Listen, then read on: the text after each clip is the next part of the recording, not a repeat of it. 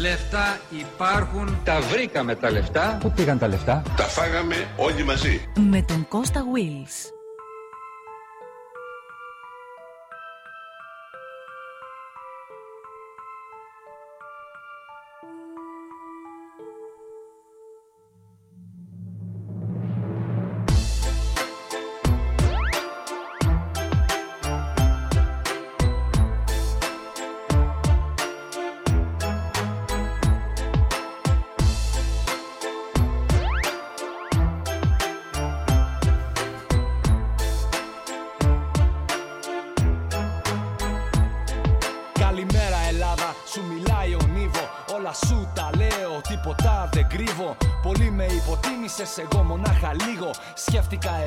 Σ' αφήσω να φύγω.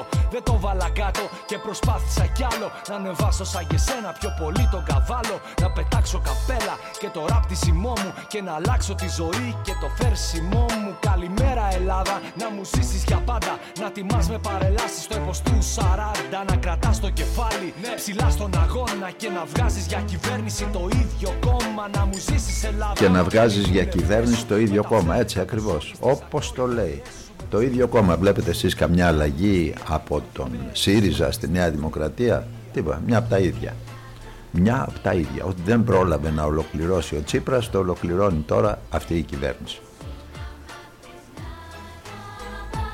Καλημέρα λοιπόν, καλημέρα από την απόλυτα ελεύθερη και αδέσμευτη αποκαλυπτική καταγγελτική εκπομπή του Κώστα Βίλς, Ελλάδα ώρα 0. Διότι όλα αυτά που βλέπετε αγαπητοί μου φίλοι που συμβαίνουν σήμερα δεν είναι καινούρια. Είναι πολλά πολλά χρόνια που αργά αλλά σταθερά, μεθοδικά και προγραμματισμένα αποδομούν ό,τι κατάφεραν οι πρόγονοί μας τα τελευταία τουλάχιστον 5.000 χρόνια κατάφεραν να τα καταστρέψουν. Όλοι αυτοί που κυβέρνησαν την Ελλάδα μηδενός εξαιρουμένου τα τελευταία πάρα πολλά χρόνια. Ελάτε μία βόλτα μέχρι τη Βαρβάκιο Κατέβα στο λιμάνι, μίλα στους εργάτες σου.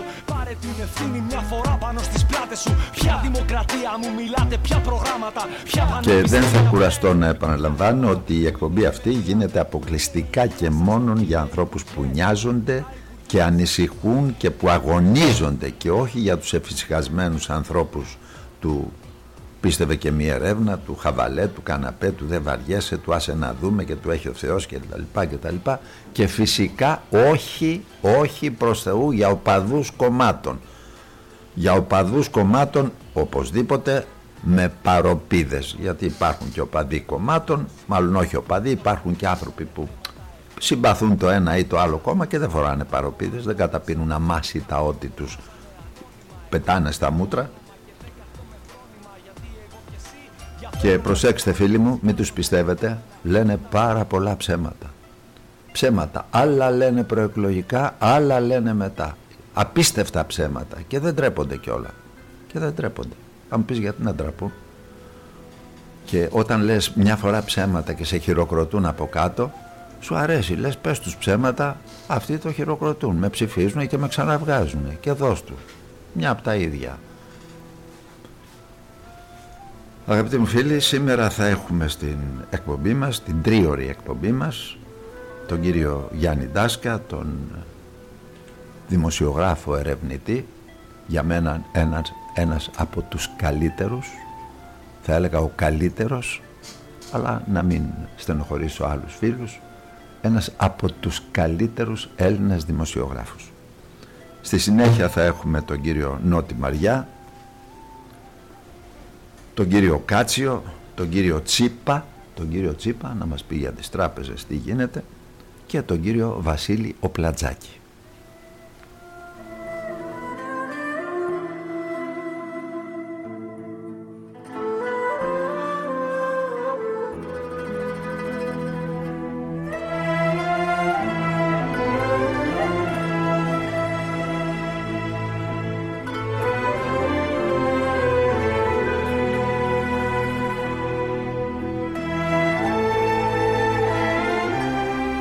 Μαζί μας τον κύριο Ντάσκα. Αγαπητέ Γιάννη. Καλημέρα Κώστα, καλημέρα, σε όλες και όσους, και όλους όσους ακούνε την εκπομπή σου στην Αμερική, στην Αυστραλία, παντού στον κόσμο και στην Ελλάδα. Καλημέρα στους συντελεστές του σταθμού. Σπέβδω να σε διορθώσω, είμαι ένας από τους πολλούς ερευνητές δημοσιογράφους, ούτε καλύτερος, χειρότερος μπορεί να είμαι. Καλύτερος δεν το αποδέχομαι. Λέω κάνω μία έρευνα και αυτή η έρευνα μπορεί να ενδιαφέρει ε, κόσμο, μπορεί να με ενδιαφέρει. Έτσι βλέπω εγώ τη δημοσιογραφία. Πάρα πολύ ωραία. Εσύ μπορεί να μην αποδέχεσαι. Εγώ έχω κάνει και δημοσίως μια ευχή πως όταν μεγαλώσω θέλω να μοιάσω στο Γιάννη Ντάσκα. Τέλος. Οι νεαροί, οι νεαροί μπορεί να έχουν διάφορα όνειρα, ε. για αυτούς θα λένε όνειρα, άλλοι θα λένε ψευδεστήσεις και λοιπά. Ναι. Τι να χαμένος νεαρός είσαι. Τι να, ναι, ναι. Αν ζεις και εσύ με το εκατεσέ όνειρο και με ψευδέστηση.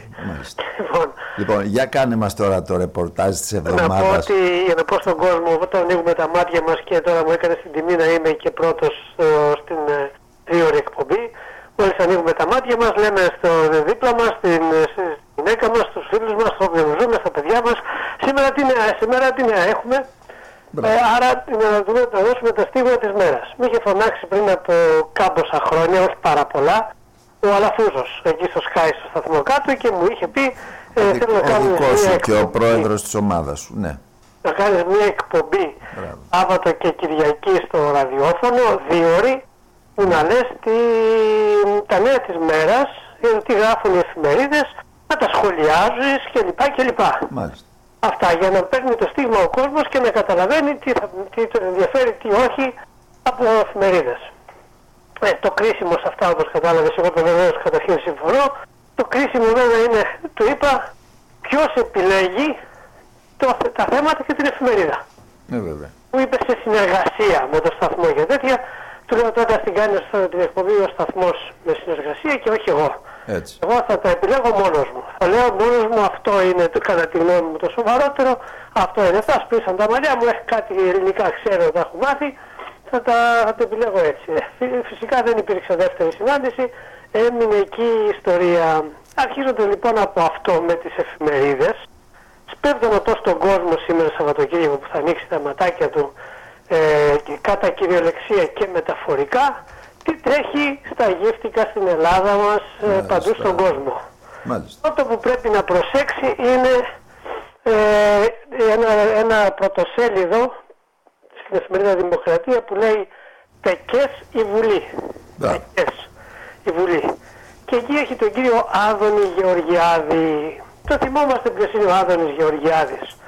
Πέρα από το τι ήταν τα σημητικά του, τα αντισημιτικά του κλπ. τα οποία θυμάμαι και φρικιό από το, το, όπως εμφανιζόταν ήταν και αυτός που έβγαινε στην εκπομπή του τότε που είχε που ήταν με τον Γιώργο Καρατζαφέρη στο, στο ΑΡΤ και όπου αλλού και έλεγε ότι ο Μητσοτάκης δεν υπάρχει μεγαλύτερος υποκριτής και φαρισαίος και του προσέφερε ο Άδωνης το αυτοκίνητό του γιατί ήταν φτωχός ο Μιώ Κυριάκος και τον ηρωνευόταν. Σου δίνω εγώ το αυτοκίνητό μου. Του λέει μην πηγαίνεις με τα πόδια μου και το χαρίζεις και κάνεις κλπ. κλπ. Ηρωνία για έναν ζάμπλουτο. Μιας, έναν πρίγκιπα μιας από τις τρεις-τέσσερις πριγκιπικές οικογένειες που διαδέχτηκαν τη βασιλεία στην Ελλάδα με εκλογές ντε. Μάλιστα. Όταν τον έκανε σκουπίδι το Μητσοτάκη, τον φώναξε ο Σαμαράς, πήγε στην Νέα Δημοκρατία, είπε τα ξεχνάμε αυτά, όλα καλά, μια χαρά και ο Κυριάκος, ο πρωθυπουργός μας, αυτός ο λαμπρός, ο φώτο, τούτος ο κύριος κλπ. κλπ. Ε, Άδωνης είπαμε, είναι, δεν βαριέσαι, το είπε και αυτό. Το έκανε. Τότε που πήγαν δίπλα στο Σαμαράκι στον Κυριάκο, άρχισαν και πλακώναν όλοι μαζί στις, ε, στους σεβασμούς και στις ηρωνίες, το ΣΥΡΙΖΑ και ιδιαίτερος τον Καρανίκα, ο οποίος μπαινόβγαινε στο Μαξίμου, εγώ δεν έχω πάει στο Μαξίμου ε, παρά μόνο όταν πρωθυπουργός έγινε και πήγα για συμβολικούς λόγους. Πρωθυπουργός έγινε η πρώτη γυναίκα που μπήκε στο Μαξίμου έστω για το μήνα των εκλογών η κυρία Θάνου. Στα άλλα αρνήθηκα να πάω όσες φορές και αν με κάλεσαν δεν θέλω να μπω, δεν θέλω να μπω σε αυτό το κτίριο γιατί δεν θέλω να ανήκω σε κανένα κόμμα. Τέλος πάντων εκεί στο κτίριο αυτό έμπαινε ο Καρανίκας ο Άδωνης και οι άλλοι τον άρπαξαν γιατί ο Καρανίκας κάποια στιγμή λέει προωθούσε δίπλα στον Τσίπρα την επένδυση με την κάναβη για ιατρικούς λόγους. Μάλιστα. Και μας έλεγε τότε ο Άδωνης και λοιποί ότι αυτό είναι σχρό, είναι φοβερό, ακούς εκεί τον μπάφο και μπαφ και μπουφ, κάνουν ηρωνίες και το και το, θα κάνουν αυτό αντί να κάνουν την Ελλάδα την τουριστική που είναι την καλύτερη χώρα στον ναι, ναι. κόσμο, το κλίμα της, τα αρχαία της, η ιστορία της. Ναι. Αντί να τα κάνουν να προβάλλουν κάτι από αυτά, προβάλλουν την κάναβη ως επένδυση. Βέβαια. Και Και όλοι λέγανε μπράβο, μπράβο, μπράβο. Ο κόσμος είπε πάρτε τις ψήφους μας όλους και πράγματι ο, και ο Μητσοτάκης και ο Άδωρος και λοιπά γίνουν κυβέρνηση. Και έρχεται ο αθεόφοβος, ο θεομπέχτης και λέει προωθεί ως μία από τις πιο καλές ε, επενδύσεις την, ε, τον, ε, την κάναβη, τον πάφο. Μάλιστα. Δεν φτάνει όμως αυτό. Να πει ότι εντάξει με κάποιοι σύμβουλοι, εγώ δεν, οι υπηρεσίες μου το είπαν, ο υπουργός ξέρετε πρέπει να ακούει τις εισηγήσεις, εγώ δεν έκανα αυτό. Αλλά βγαίνει και μπροστά και φωνάζει τον Καρανίκα να Και του- συναντηθούν και τους ζητάει και ζητάει συγγνώμη, και ναι. συγγνώμη. Βέβαια.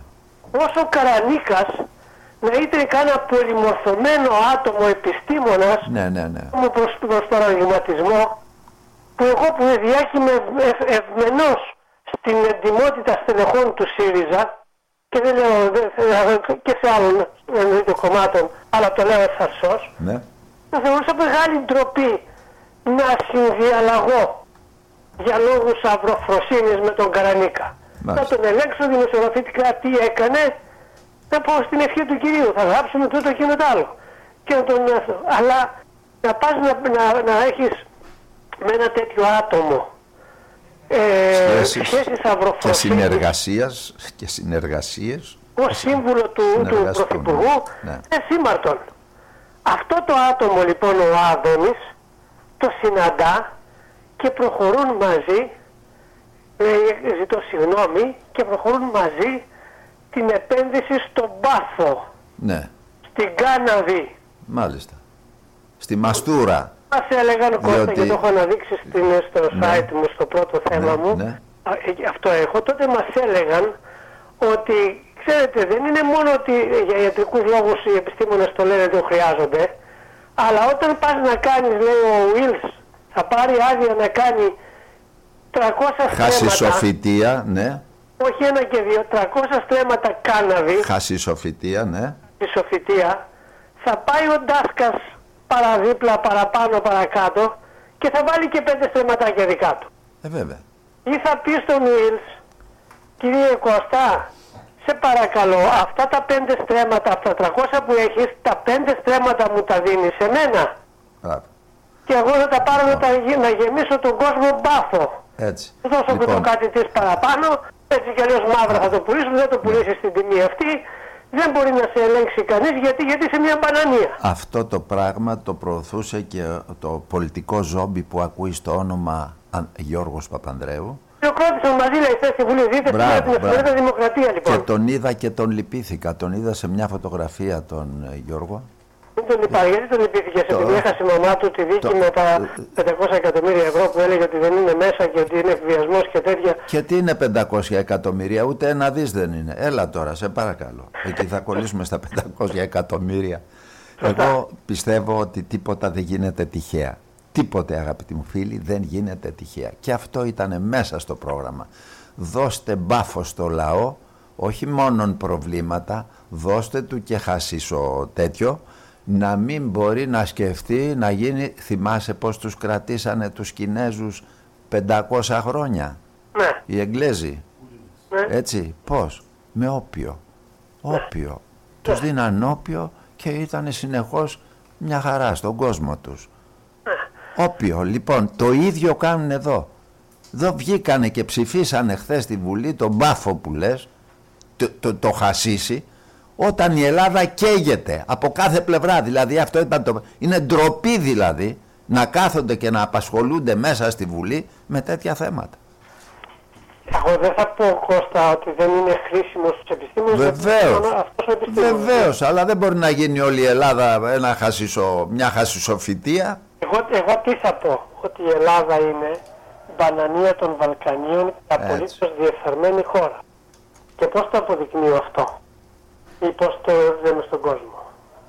Προχθές πήγε ο κύριος Χρυσοχοίδης, Υπουργός Προστασίας του Πολίτη στον Άριο Πάγο, για πρώτη φορά στην μεταπολεμική ιστορία της Ελλάδας, Ναι. Υπουργός Δημόσιας Τάξης, Πήγε στον δηλαδή Άριο προστασίας Πάγο. του πολίτη, Ναι. παίρνει υπομάλυσε ένα τεράστιο φάκελο και πάει στον εισαγγελέα του Αλίγου Πάγου αυ- αυτοπροσώπως και του λέει ότι αυτός ο φάκελος περιέχει τις συμμορίες 500 μαφιόζων που ελέγχουν τη ζωή της χώρας και έχουν αλώσει, έχουν διαβρώσει την αστυνομία, έχουν διαβρώσει τη δικαιοσύνη και αθωώνονται εκεί που δεν πρέπει να αθωωθούν και έχουν συνεργούς αστυνομικούς κλπ. Και, και δεν μπορούμε να τα βγάλουμε πέρα. Αυτό είναι για πρώτη φορά. Μάλιστα. Το δείχνει πόσο διεφθαρμένη, πόσο Κολομβία είναι η Ελλάδα, όπως Κολομβία την αποκάλεσαν πάρα πολύ και εντός του Κοινοβουλίου και βουλευτές της Νέας Δημοκρατίας στο, σε αυτό. Η αυτό λοιπόν είναι πάρα πολύ σοβαρό και δείχνει το επίπεδο στο οποίο θα ε, κινείται η χώρα από πλευράς δημόσιας διοίκησης και σε αυτή τη χώρα με αυτό το επίπεδο και αυτή τη δημόσια διοίκηση είναι αστείο, είναι ανέκδοτο να λέει κανείς ότι θα καλλιεργηθεί από άκρου άκρου της χώρας ο πάφος αλλά μόνο από τους επιστήμονες που θα πηγαίνουν με τη μεζούρα και θα μετράνε τόσα τα στρέμματα, τόσα εκατομμύρια δενδρίλια ναι, ναι, ναι. βάλαμε. Προσέξτε. Ναι. Όχι χιλιάδες. Εκατομμύρια, εκατομμύρια. εκατομμύρια. Μιλάμε για ε, χώρα που θα γίνει μια χασισοφυτία. Τόσα εκατομμύρια βάλαμε και όλα αυτά θα πάνε στο εργοστάσιο τάδε για να έχουμε ε, ιατρικά, ε, να κάνουμε ιατρική επεξεργασία και ούτε ένα δενδρίλιο ή δύο δεν θα πάνε στη, στη μαύρη αγορά για να έρθουν στο παιδί σας ναι.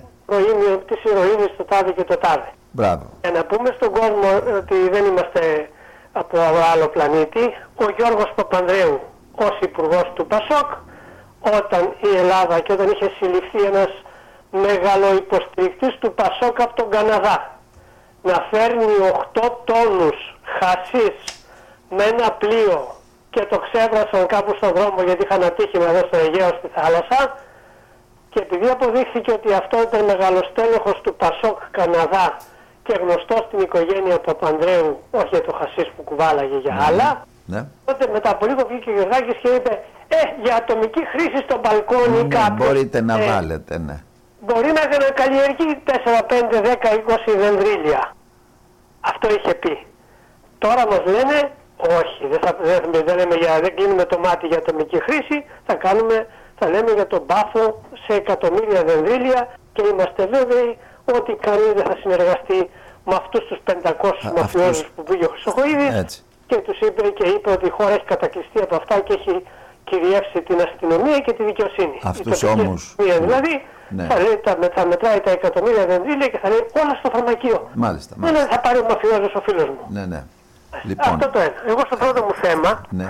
ε, μην πει κανείς ότι τα λέω μόνο στο ραδιόφωνο, το θέμα μου είναι ο Πρετεντέρης και ο Άδωνης, ο Λοβέρδος, ο Καλογρίτσας, το ψέμα για το Βαξεβάνι και η άσχετη μιζαδόρη πολιτικής και δημοσιογραφίας σε δημοσκόπηση Χαστούκη. Ε, Τι είναι αυτό; Ναι, επειδή θα μας πεις... ρωτήθηκε ναι. σε ηλικία 17 έως 39 χρονών και είπα και απάντησε ότι το, το 4% μόνο πιστεύει ότι ο, το κράτος, οι πολιτικοί υπηρετούν τα συμφέροντα του πολίτη. Μόνο το 4%. Τεράστιο ποσοστό. Τόσο μεγάλο ποσοστό πιστεύει ότι οι πολιτικοί εξυπηρετούν τα συμφέροντα του πολίτη. Όχι, πραγματικά.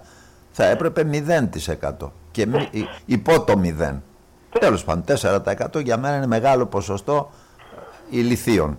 Είναι, είναι το χιούμορ, το χιούμορ βεβαίως και πρέπει να το κάνουμε, είναι όμως ναι. τραγικό ποσοστό, ε, γι' αυτό θέλει να πει ο φίλος μου ο Κώστας, τραγικό ποσοστό να λέει το 4% των νέων ηλικία 17 40 ετών ότι πιστεύει πως το κράτος υπηρετεί τον πολίτη. Μάλιστα. Ό,τι πιο τραγικό είναι, δείχνει το χάλι είναι ότι το 1% μόνο πιστεύει ότι τα μέσα ενημέρωσης, οι δημοσιογράφοι λειτουργούν για το καλό του κοινωνικού συνόλου. Μπράβο τους. Και, αυ και αυτός που θα ψήφισε έτσι θα είναι, που θα ε, ε, είπε αυτό, το 1% θα είναι κάποιος ο οποίος ε, είναι μέσα στο σύστημα ας πούμε και τι να πει για τον εαυτό του τέλος πάντων. Αφορμή λοιπόν για μένα για το πρώτο μου θέμα άκουσε, είναι το Άκουσε κάτι για την αξιοπιστία των ανθρώπων που μιλάμε και που διαχειρίζονται την τύχη όχι μόνο της ε, οικογένειάς σου, της οικογένειάς μου, των παιδιών σου, διότι έκανες τα παιδιά σου τα οποία είναι ε, πάρα πολύ δυνατά, πάρα πολύ καλά, μέσα στην κοινωνία, προσφέρουν στην κοινωνία κτλ. Και άκουσε λοιπόν, όχι μόνο λοιπόν διαχειρίζονται τις τύχες μας, αλλά διαχειρίζονται και την τύχη του έθνους μας, της πατρίδας μας, την οποία την τελειώνουν συνειδητά, όχι ασυνείδητα. Διότι τι εμπιστοσύνη μπορεί να έχεις τώρα σε αυτούς τους ανθρώπους; Τι εμπιστοσύνη; Άκουσε λοιπόν. Και θα μου επιτρέψετε να πω και το εξής για να μην καταχρώ με τον χρόνο. Όποιος από εδώ και μπρος, σε επόμενες εκλογές ψηφίσει είτε Πασόκ είτε Νέα Δημοκρατία, δια της ψήφου του νομιμοποιεί την κλοπή του δημοσίου χρήματος. Κανένας πολίτης αυτής της χώρας δεν μπορεί να πηγαίνει πλέον στην κάλπη υποκρινόμενος ότι δεν ξέρει ότι τα κόμματα αυτά τα δύο είναι και κλέφτες και ψεύτες. Κλέφτες διότι... Σε αυτά τα κόμματα, σε αυτό το κόμμα υπηρετεί τώρα και είναι και αντιπρόεδρος. Και θα μου επιτρέψετε να πω και το εξή για να μην καταχρώ με τον χρόνο. Όποιος από εδώ και μπρος, σε επόμενε εκλογές ψηφίσει είτε Πασόκ είτε Νέα Δημοκρατία, δια της ψήφου του Άδωνης νομιμοποιεί Γεωργιάδης. την κλοπή του δημοσίου χρήματος. Κανένας πολίτης αυτής της χώρας δεν μπορεί να πηγαίνει πλέον στην κάλπη υποκρινόμενος ότι δεν ξέρει ότι τα κόμματα αυτά τα δύο είναι και κλέφτες και ψεύτες. Τέλεια. Συνεχίστε Άδωνης κύριε. Γεωργιάδης. Κύριε. Ε, βέβαια. Ε, ε, τώρα έλεος, τι να ο, πούμε. ο δεξί χέρι του Σιμίτη και του Ψυχάρη με του συγκροτήματος Λαμπράκη το οποίο πήρε 40 ε, τόσα εκατομμύρια ευρώ ως δάνεια και ο γιος Ψυχάρης είπε στον, ε, στη Βουλή με αέρα τα, εμάς, εμείς είμαστε ψυχάριδες στο όνομα κλπ. κλπ. Δεν χρειάζονται άλλες εγγυήσεις. Ε, δεξί χέρι του ήταν ο Πρετεντέρης. Δε- Ο Πρετεντέρης λοιπόν εμφανίζεται σε ένα ε, α- άρθρο να λέει πώς τολμάει ο, ο, ο εκδότης Καλογρίτσας να έχει στενές σχέσεις με τον Υπουργό του ΣΥΡΙΖΑ Παπά και να πηγαίνει ο, σ- ο ένας στο σπίτι του αλλού. Τι πράγματα είναι αυτά; Μπορεί να, να υπουργοί και ασχολούμενοι με τα μέσα ενημέρωσης να έχουν τόσο στενές σχέσεις. Αυτό γράφει στο άρθρο το οποίο έχω βάλει σε φωτογραφία στο site μου στην έρευνα που κάνω. Ταυτόχρονα βάζω μια φωτογραφία του Πρετεντέρη με έναν υπουργό. Ο Πρετεντέρης κρατάει το τιμόνι ενός σε ένα κότερο και δίπλα του έχει τον υπουργό και στη φωτογραφία είναι και οι γυναίκες τους και κάνουν βόλτα στη Μύκονο με τα μαγιουδάκια τους. Και από πάνω τους μια χαρά, έχω- στη θάλασσα και τέτοια. Με το κότερο.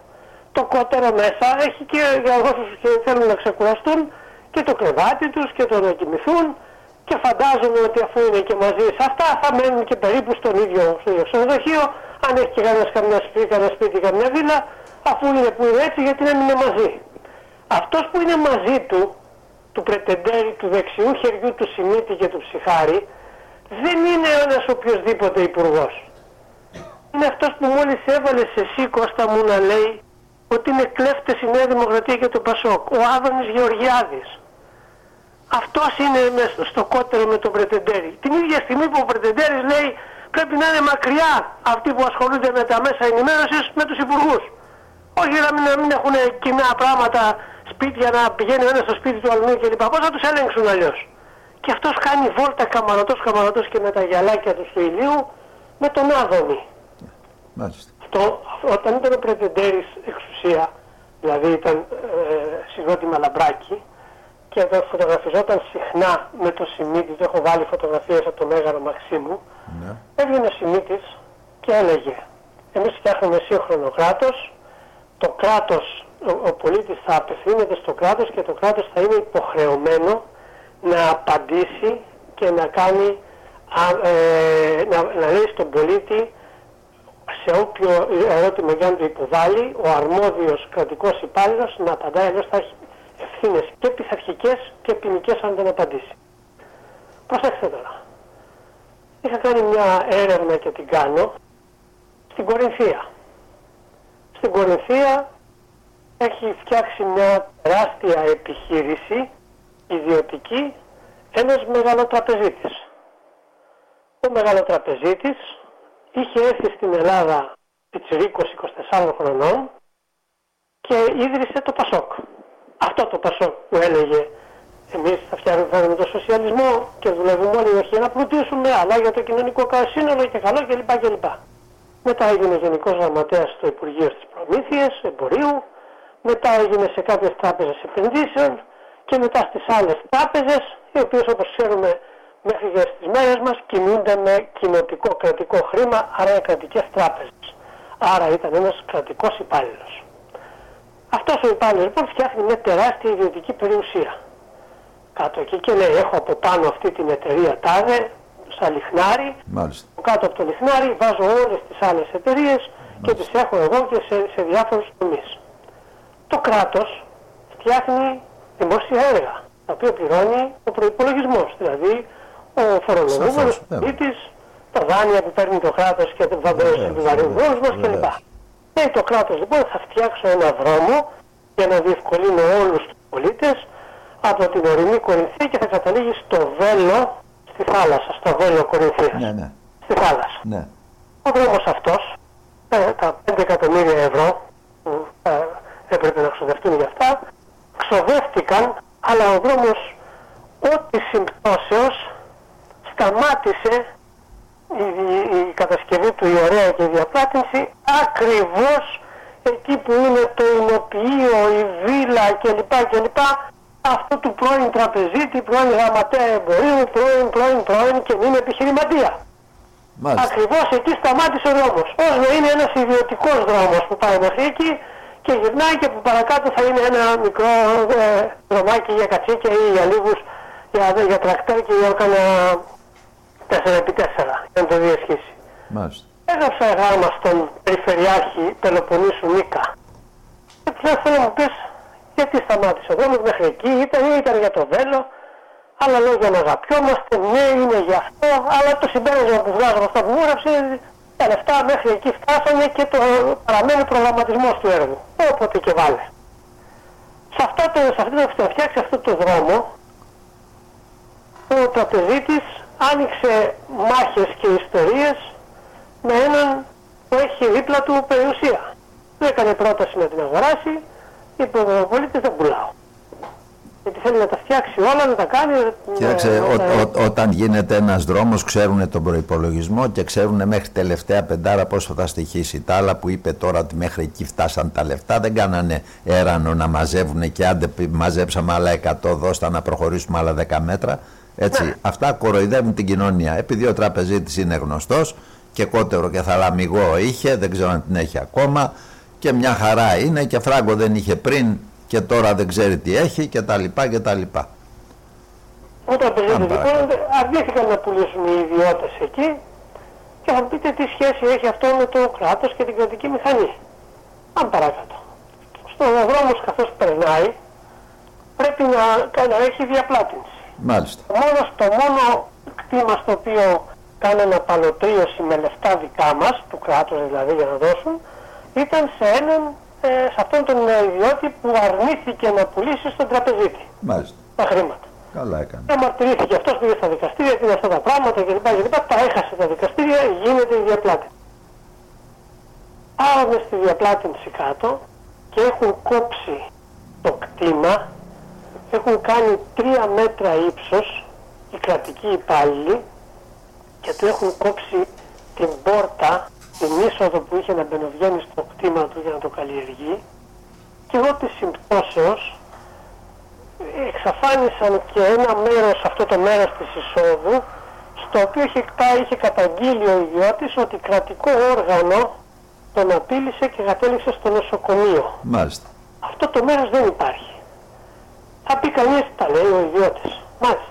Έστειλε ένα γράμμα εγώ πάλι στον κύριο Νίκα, τον Περιφερειάρχη, και του λέω, και ο πλέον ανόητος στη Μογγολία στη Ζιμπάμπουε, την πόρτα να την απέκλειε, θα άνοιγε, θα άφηνε την είσοδο. Λα, κατά λάθος έγινε αυτό. Μάλιστα. Θα μου απαντήσετε. Απάντηση δεν παίρνουμε, αλλά την ημέρα που πηγαίνουμε να κάνουμε ένα- μια επιτόπια επιβεβαίωση τι έχει γίνει με τη διαπλάτηση και πώς ξοδεύεται το δημόσιο χρήμα, Ναι. Έρχεται, βρίσκονται υπάλληλοι εκεί της ε, κατά σύμπτωση και λέει ναι κατά λάθος έγινε. Μάλιστα. Ναι, ναι κατά λάθος έγινε. Αυτό. Και πράγματι στον άνθρωπο του τσάκισαν την περιουσία. Όλος συμπτωματικά είναι αυτός που εναντιώνεται στον τραπεζίτη και με τον οποίο έχει πάει στα δικαστήρια για την περιουσία τους, για το ποιος, γιατί. Μάλιστα. Μάλιστα. Μέσα Μάλιστα. σε αυτά θα πει κανείς ιδιωτική διαφορά. Ο τραπεζίτης αγόρασε ένα κτήμα δίπλα στο οποίο υπήρχε μια δεξαμενή του Δήμου και ο Δήμος έχω χαρτιά στα χέρια μου που λέει η δεξαμενή αυτή είναι δημοτική, δημοτική για άρδευση των κτημάτων του Δήμου, των, των, ε, των πολιτών του Δήμου, Μάλιστα. των δημοτών. Μάλιστα. Σήμερα αυτή δεν υπάρχει. Ναι. Εξυπηρετεί τα Τι στα συμφέροντα χέρια του μου αυτού. λέει ότι από αυτός ο τραπεζίτης τιμωρείται με πρόστιμο γιατί ρίχνει απόβλητα στη γύρω περιοχή από τις μονάδες, από τη μονάδα του. Μάλιστα.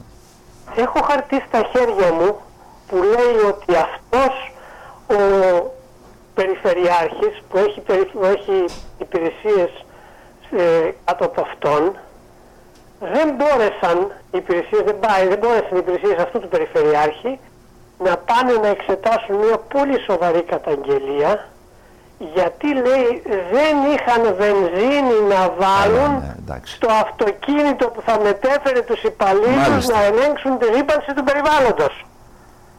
Δεν Μάλιστα. είχαν βενζίνη. Εντάξει. Αυτά τα έκαναν και στην Αλβανία.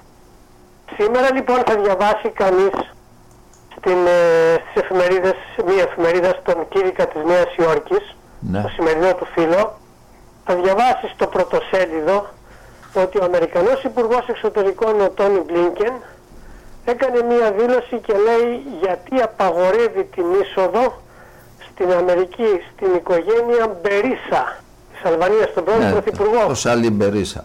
Ε, ναι, ο φίλος του Μητσοτάκη. Ε, βέβαια. τότε μας τον πλασάριζε ως, ε, ως κεντροδεξιά της Αλβανίας. Ναι, ναι. Αυτόν το απαγορεύουν λέει, την είσοδο γιατί λέει ο ίδιος είναι και η οικογένειά του συμπεριφέρονται στην Αλβανία ως μαφιόζοι και ρήμαξαν τα, τα δημόσια ταμεία της Αλβανίας κλπ και, λοιπά και τέτοια για να φάνε χρήματα και να συντηρούν μαφιόζικες ομάδες. Κάνω ένα πάλι αναδρομή. Τι πήγε και είπε στον εισαγγελέα του Αρίου Πάγου ο κύριος Χρυσοχοίδης για 500 συμμορίες, όχι μία και δύο, για μαφιόζικη δράση. Το ερώτημα, έλεγε ο Άδωνης Γεωργιάδης, Πασόκ και Νέα Δημοκρατία που κυβερνούσαν τότε. Είναι και ψεύτες και κλέφτες. Όποιος τους που ψηφίζει, είναι κάνουν- ψηφίζει κάνουν- και κάνουν, ψεύτες και ε, κλέφτες. Ιστορίες, ε, ομάδες για κλεψιές και δεν πρέπει κανείς να τους εμπιστεύεται στο παραμικρό. Κοίταξε, είναι η διαφορά; ε, ολοκλήρωσα για να σου πω κάτι που μου συνέβη χθες. Διάλογος είναι, σταματάω εδώ και πες το. Ε, μιλούσα με αξιωματικό της αστυνομίας ο οποίος μου είπε για την φύλαξή σου και του σπιτιού σου και τα λοιπά φρόντισε μόνος σου μην περιμένεις μου λέει Κώστα από εμάς τίποτα διότι κλείνουν τα αστυνομικά τμήματα και συγκεκριμένα μου είπε το εξής ότι κλείνουν το αστυνομικό τμήμα της Βάρης υπήρχε αστυνομικό τμήμα, φαίνεται δεν το ξέρω εγώ, στη Βάρη, στη Βούλα, στη Βάρκιζα κτλ. Και θα τα ενοποιήσουν, θα έχουν ένα αστυνομικό τμήμα. Δεν υπάρχει, μου λέει, αστυνόμευση αυτή που πρέπει. Και αυτή που ήξερες. Αυτή που ήξερες, μου λέει, ξέχασέ την, την αστυνόμευση, κύριε Ντάσκα. Ναι. Λοιπόν, φρόντισε μόνο σου για την ασφάλειά σου και τα λοιπά.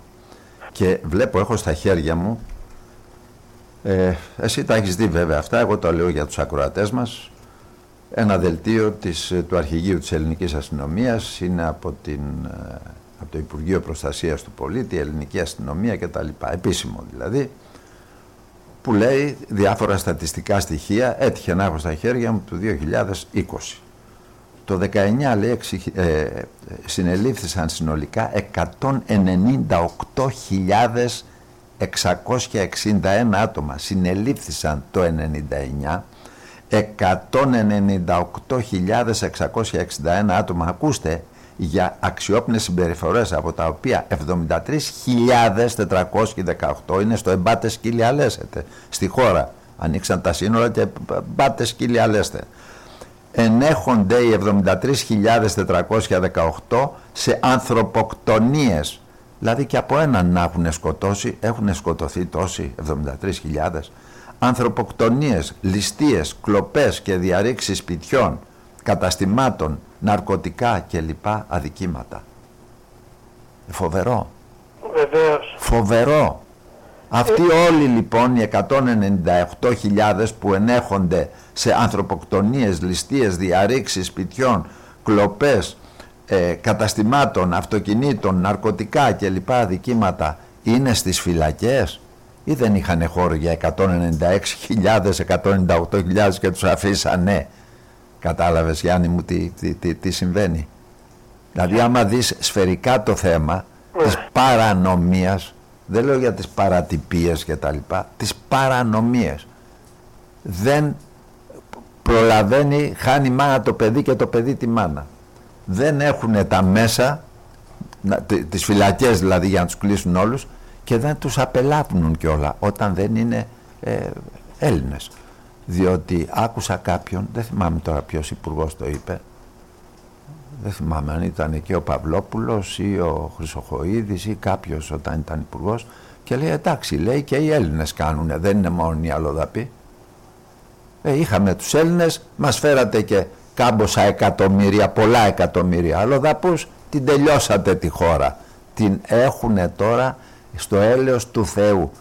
Προχθές την περασμένη εβδομάδα χρειάστηκε να ειδοποιήσει κάποιος δικός μου άνθρωπος ότι κάποιοι παρακολουθούσαν το σπίτι του και επειδή είχε υποστεί διάρρηξη ανησύχησε και πήρα εγώ την αστυνομία και τα λοιπά λέει πάρτε το 100 και πήραμε το 100 και ξέρεις μετά από πόση ώρα πήγε το 100 ήταν ένας ο οποίος άλλαζε γωνία από τη μία γωνία στην άλλη, από την άλλη γωνία στην άλλη και επειδή έχει κήπους και δέντρα και τα λοιπά, δεν βλέπεις και καλά και ερχόταν πιο κοντά, περνούσε με ένα μηχανάκι από μπροστά και τα λοιπά.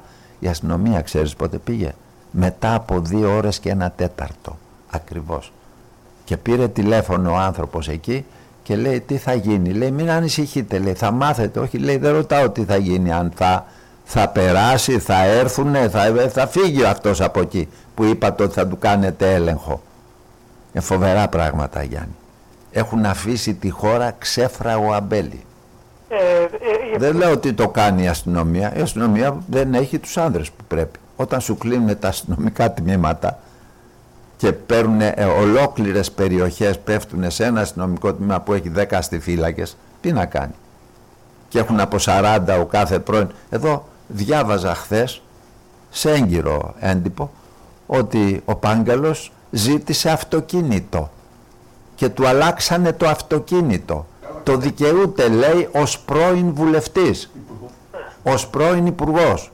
Το δικαιούται. Έλεος. Ε, Έλεος. Να, να, να πω εξής για να μην... Ε, ναι, η αστυνομία έχει αυτές τις επιδόσεις που είπες προηγουμένως. Ναι, ο Υπουργός πήγε στην εισαγγελέα του Αριού Πάγου και είπε Δυστυχώς τα κυκλώματα η μαφία έχει απλωθεί παντού και δεν μπορούμε, δεν κάνουμε και θέλουμε τη βοήθειά σου και για τη δικαιοσύνη. Θέλω να πω όμως ότι σε ορισμένους τομείς η αστυνομία μας είναι από τις καλύτερες στον κόσμο όταν αφαιθεί ελεύθερη στο να βρει άκρη. Βεβαίως. Μια χαρά είναι η αστυνομία. Να πω ότι Αλλά δεν επαρκεί. Αναλογικά έχουμε την πολυπληθέστερη, αναλογικά με τον πληθυσμό. Ναι με την πολυπληθέστερη αστυνομία, άρα δεν μπορεί να λένε δεν έχουμε προσωπικό. Ναι, όταν έχει όμως ο Wills 10, ο Ντάσκας άλλους 10, ναι, ο, ο φίλος σου, ο ξέρω εγώ ποιος, να μην λέμε ονόματα. Θα πω το εξής πως συγκεκριμένα πράγματα εγώ. Έτσι. Ε, ε, ε, Όλοι από 10 ναι, και οι πρώην... Έχουμε αστυνομία με 41.000 άτομο προσωπικό για πληθυσμό 10 εκατομμύρια που πάει που βαίνει μειούμενο. Και δεν γίνεται και σωστά η διαχείριση γιατί άκουγα πάλι στις ειδήσεις που λέει θα διατεθούν 25.000 αστυνομικοί για να παρακολουθούν λέει την εφαρμογή των μέτρων της καραντίνας και τον κακό σας το φλάρο.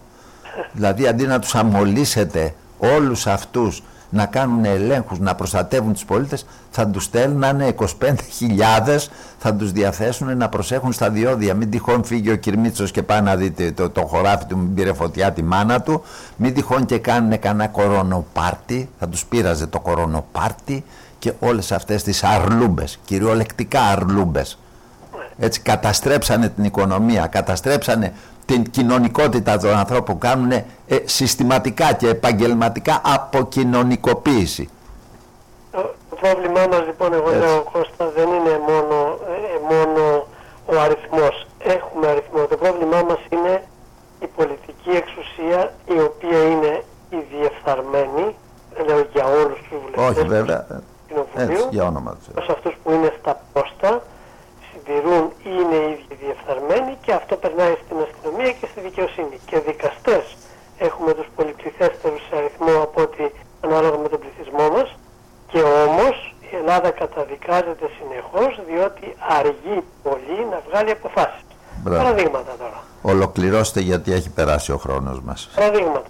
Ναι. Στις 28 του μηνός γίνεται μία δίκη στην Αθήνα, στην Ελλάδα, στη δικαιοσύνη για, τραπεζι- για τραπεζικό σκάνδαλο. Στις 17 Ιουνίου γίνεται άλλη δίκη στη Λαμία για τραπεζικό Μάλιστα. σκάνδαλο και ενδιάμεσα μερικές ακόμα πάλι για τραπεζικά σκάνδαλα. Σε αυτό το που γίνεται στις 28 του μηνός οι- έχουν αφορθεί οι τραπεζίτες παρότι πήγε διευθυντής της τράπεζας και είπε είχαμε εντολή να δίνουμε δάνειο σε όποιον περνούσε απ' έξω από την τράπεζα ακόμα και αν Ναι. δεν είχε ταυτότητα μαζί του και δεν ξέρουμε ποιος είναι. Ακόμα και αν δεν το ήθελε, με το ζόρι, πάρτε Λοιπόν, δάνειο. Και όμως Δεν οι τα ξεχνάμε. αθεόφοβοι τους αθώωσαν και καταδίκασαν μόνο έναν πολίτη για ένα σκάνδαλο εκατομμυρίων ευρώ. Στη Λαμία γίνεται και στις συνεταιριστικές τράπεζες γίνονται δικαστήρια γιατί ρήμαξαν όχι έναν και δύο αλλά μετόχους τραπεζών σε αριθμό χιλιάδων, 16.000 μεριδιούχοι, μέτοχοι αρχικοί κλπ. κλπ. Και η δίκη έχει 20 χρόνια που σέρνεται και τώρα πάει να γίνει. Δεν έχει γίνει ακόμα ε, ε, εδώ και 20 χρόνια. Αυτό είναι το πολύ, πολύ βασικό για να εμπεδοθεί, να επικρατήσει η διαφθορά. Οι Μητσοτάκηδες, οι Παπανδρέου, οι Καραμανλίδες έχουν ένα ευρύ σόι και όλοι οι άλλοι παρακάτω. Ξέρετε ότι σε κάθε μία από αυτές τις οικογένειες υπηρετεί ένα ολόκληρο αστυνομικό τμήμα. Βεβαίως. Ολόκληρο αστυνομικό τμήμα. Ένα ολόκληρο λεωφορείο αστυνομι... με αστυνομικούς γεμάτο φ- φιλούσε τον κύριο Φλαμπουράρη Ναι, που έμενε στα Εξάρχεια. έτσι. Ένα ολόκληρο πούλμαν σταματημένο εκεί με αστυφύλακες. Και οι αλλοι- κακοποιοί αλωνίζανε. Η, η Ντόρα Μπακογιάννη έλεγε προ, πριν από κάμποσο καιρό ότι ξέρετε αυτός ο δημοσιογράφος, παραδείγματος δεν λέω το όνομά του, δεν θα ησυχάσω εγώ αν δεν λογοδοτήσει που βρήκε με τη σακούλα από την τράπεζα τα 5 εκατομμύρια και τούτα και εκείνα κλπ. κλπ. Έχουμε πολλά να πούμε, πάρα πολλά. Ακόμα και για εκείνο το ατύχημα που έγινε απ' έξω από τη Βουλή, στην είσοδο της Βουλής. Ποιανού ήταν το αυτοκίνητο, γιατί δεν σταμάτησε το αυτοκίνητο να πάρει το παιδί που το τσάκισε εκεί, το σκότωσε. Γιατί, γιατί, γιατί, γιατί, γιατί. Όλα αυτά έχουν μείνει τελειώδους. Σου λέει εντάξει, άστο, θα ξεχαστεί. Το παίξανε δύο-τρεις φορές, θα ξεχαστεί και αυτό. Θέλω να Θυμόσαστε. ανοίξει κάποιος σήμερα να πάρει στην εφημερίδα, θα πάρει την εφημερίδα του Στέφανου Χίου, να δει στην πρώτη σελίδα ποιος εφοπλιστής, λέει για το Μητσοτάκι τα χειρότερα, μετά τη λέξη ακατονόμαστε, Μάλιστα. και να το ρωτήσω αν είναι ο ίδιος εφοπλιστής, που είναι φίλος της οικογένειας Μητσοτάκη, αν έχει σχέση με αυτόν τον δημοσιογράφο που θα κυνηγούσε η τώρα και με χρήματα κλπ. κλπ, κλπ. Είπε Και εφοπλιστής. μιλάμε για Άδωνη Γεωργιάδη, Ναι. Θέλω να ξεσκονίσει κανείς ε, τον, τις κουμπαριές του Άδωνη. Δηλαδή ποιες είναι, τι είναι ακριβώς η κουμπάρη. Και να βάλω ένα ερώτημα. Έχει κουμπάρο που εμπλέκεται σε ένα τραπεζικό σκάνδαλο στο οποίο ο κουμπάρος του καταδικάστηκε Θα μας να τα πει δώσει την άλλη εβδομάδα. Αυτά. να δώσει πίσω 2 μας τα πεις. εκατομμύρια ευρώ στην τράπεζα Μπράβο. και η απόφαση στο δικαστήριο περιμένει να βγει 2,5 χρόνια. Μάλιστα. Ένας δικαστής έχει απόφαση σε βάρος του κουμπάρου του Άδωνη, του κουμπάρου. 2,5 χρόνια στο σιρτάρι και δεν την έχει βγάλει ακόμα για τα εκατομμύρια Μάλιστα. αυτά. Θα το δούμε την άλλη εβδομάδα. Άκουσε και αυτό για να φύγεις με τις καλές Και το εξής για εντυπώσεις. να μην καταχρώ με τον χρόνο. Όποιος από εδώ και μπρος, σε επόμενες εκλογές ψηφίσει είτε Πασόκ είτε Νέα Δημοκρατία, δια της ψήφου του νομιμοποιεί την κλοπή του δημοσίου χρήματος. Έτσι είναι. Κανένας πολίτης αυτής της χώρας δεν μπορεί να πηγαίνει πλέον στην κάλπη υποκρινόμενος ότι δεν ξέρει ότι τα κόμματα αυτά τα δύο είναι και κλέπτες και ψεύτες. Ευχαριστούμε πολύ. Αυτός ο Ευχαριστούμε πολύ κουμπάρος που μας του το Άδωνη επιβεβαιώνει. Ευχαριστώ Κάνει πολύ. χρήματα στο εξωτερικό όπως φαίνεται Θα- σε θα- σημειώσεις θα- ορκωτών λογιστών. Θα μας τα πείτε όλα την Αυτός ο επόμενη κουμπάρος εβδομάδα. του Άδωνη έχει συναλλαγή με πτωχευμένη εταιρεία με την τράπεζα και η τράπεζα έκανε ότι δεν καταλαβαίνει ότι η εταιρεία είναι πτωχευμένη παρότι ο κουμπάρος το έγραψε Μάλιστα. για να πιέσει να εκβιάσει την τράπεζα σε χαρτί. Αυτό το κράτος Θα θα τα βρούμε. έδωσαν ο κύριος Σιμίτης, ο κύριος ε, Μητσοτάκης, Καραμανλίδες κλπ. Μάλιστα. Απολύτως διαφθαρμένο και σήμερα μας λένε ότι με αυτούς τους νόμους που βάζουμε για να γλιτώσουμε Γιάννη θέλω να σε ευχαριστήσω Τραπεζίτες. πάρα πολύ. συμφορούμε τη δικαιοσύνη. Ο κόσμος μπορεί να κρίνει να καταλάβει το επόμενο Σάββατο περισσότερα Μάλιστα. για τους κουμπάρους και για την αλληλογραφία που υπάρχει με, τις, με τους τραπεζίτες και την τράπεζα και στην οποία δεν απαντάνε ή πιάνονται στα πράσα για τα σκάνδαλα που κάνουν εντός της τράπεζας υπέρ κουμπάρων και υπέρ... Να είσαι καλά Γιάννη μου, σε ευχαριστώ Μάτος, το πάρα τρίτο. πολύ. Σε ευχαριστώ. Ήταν ο κύριος Γιάννης Ντάσκας.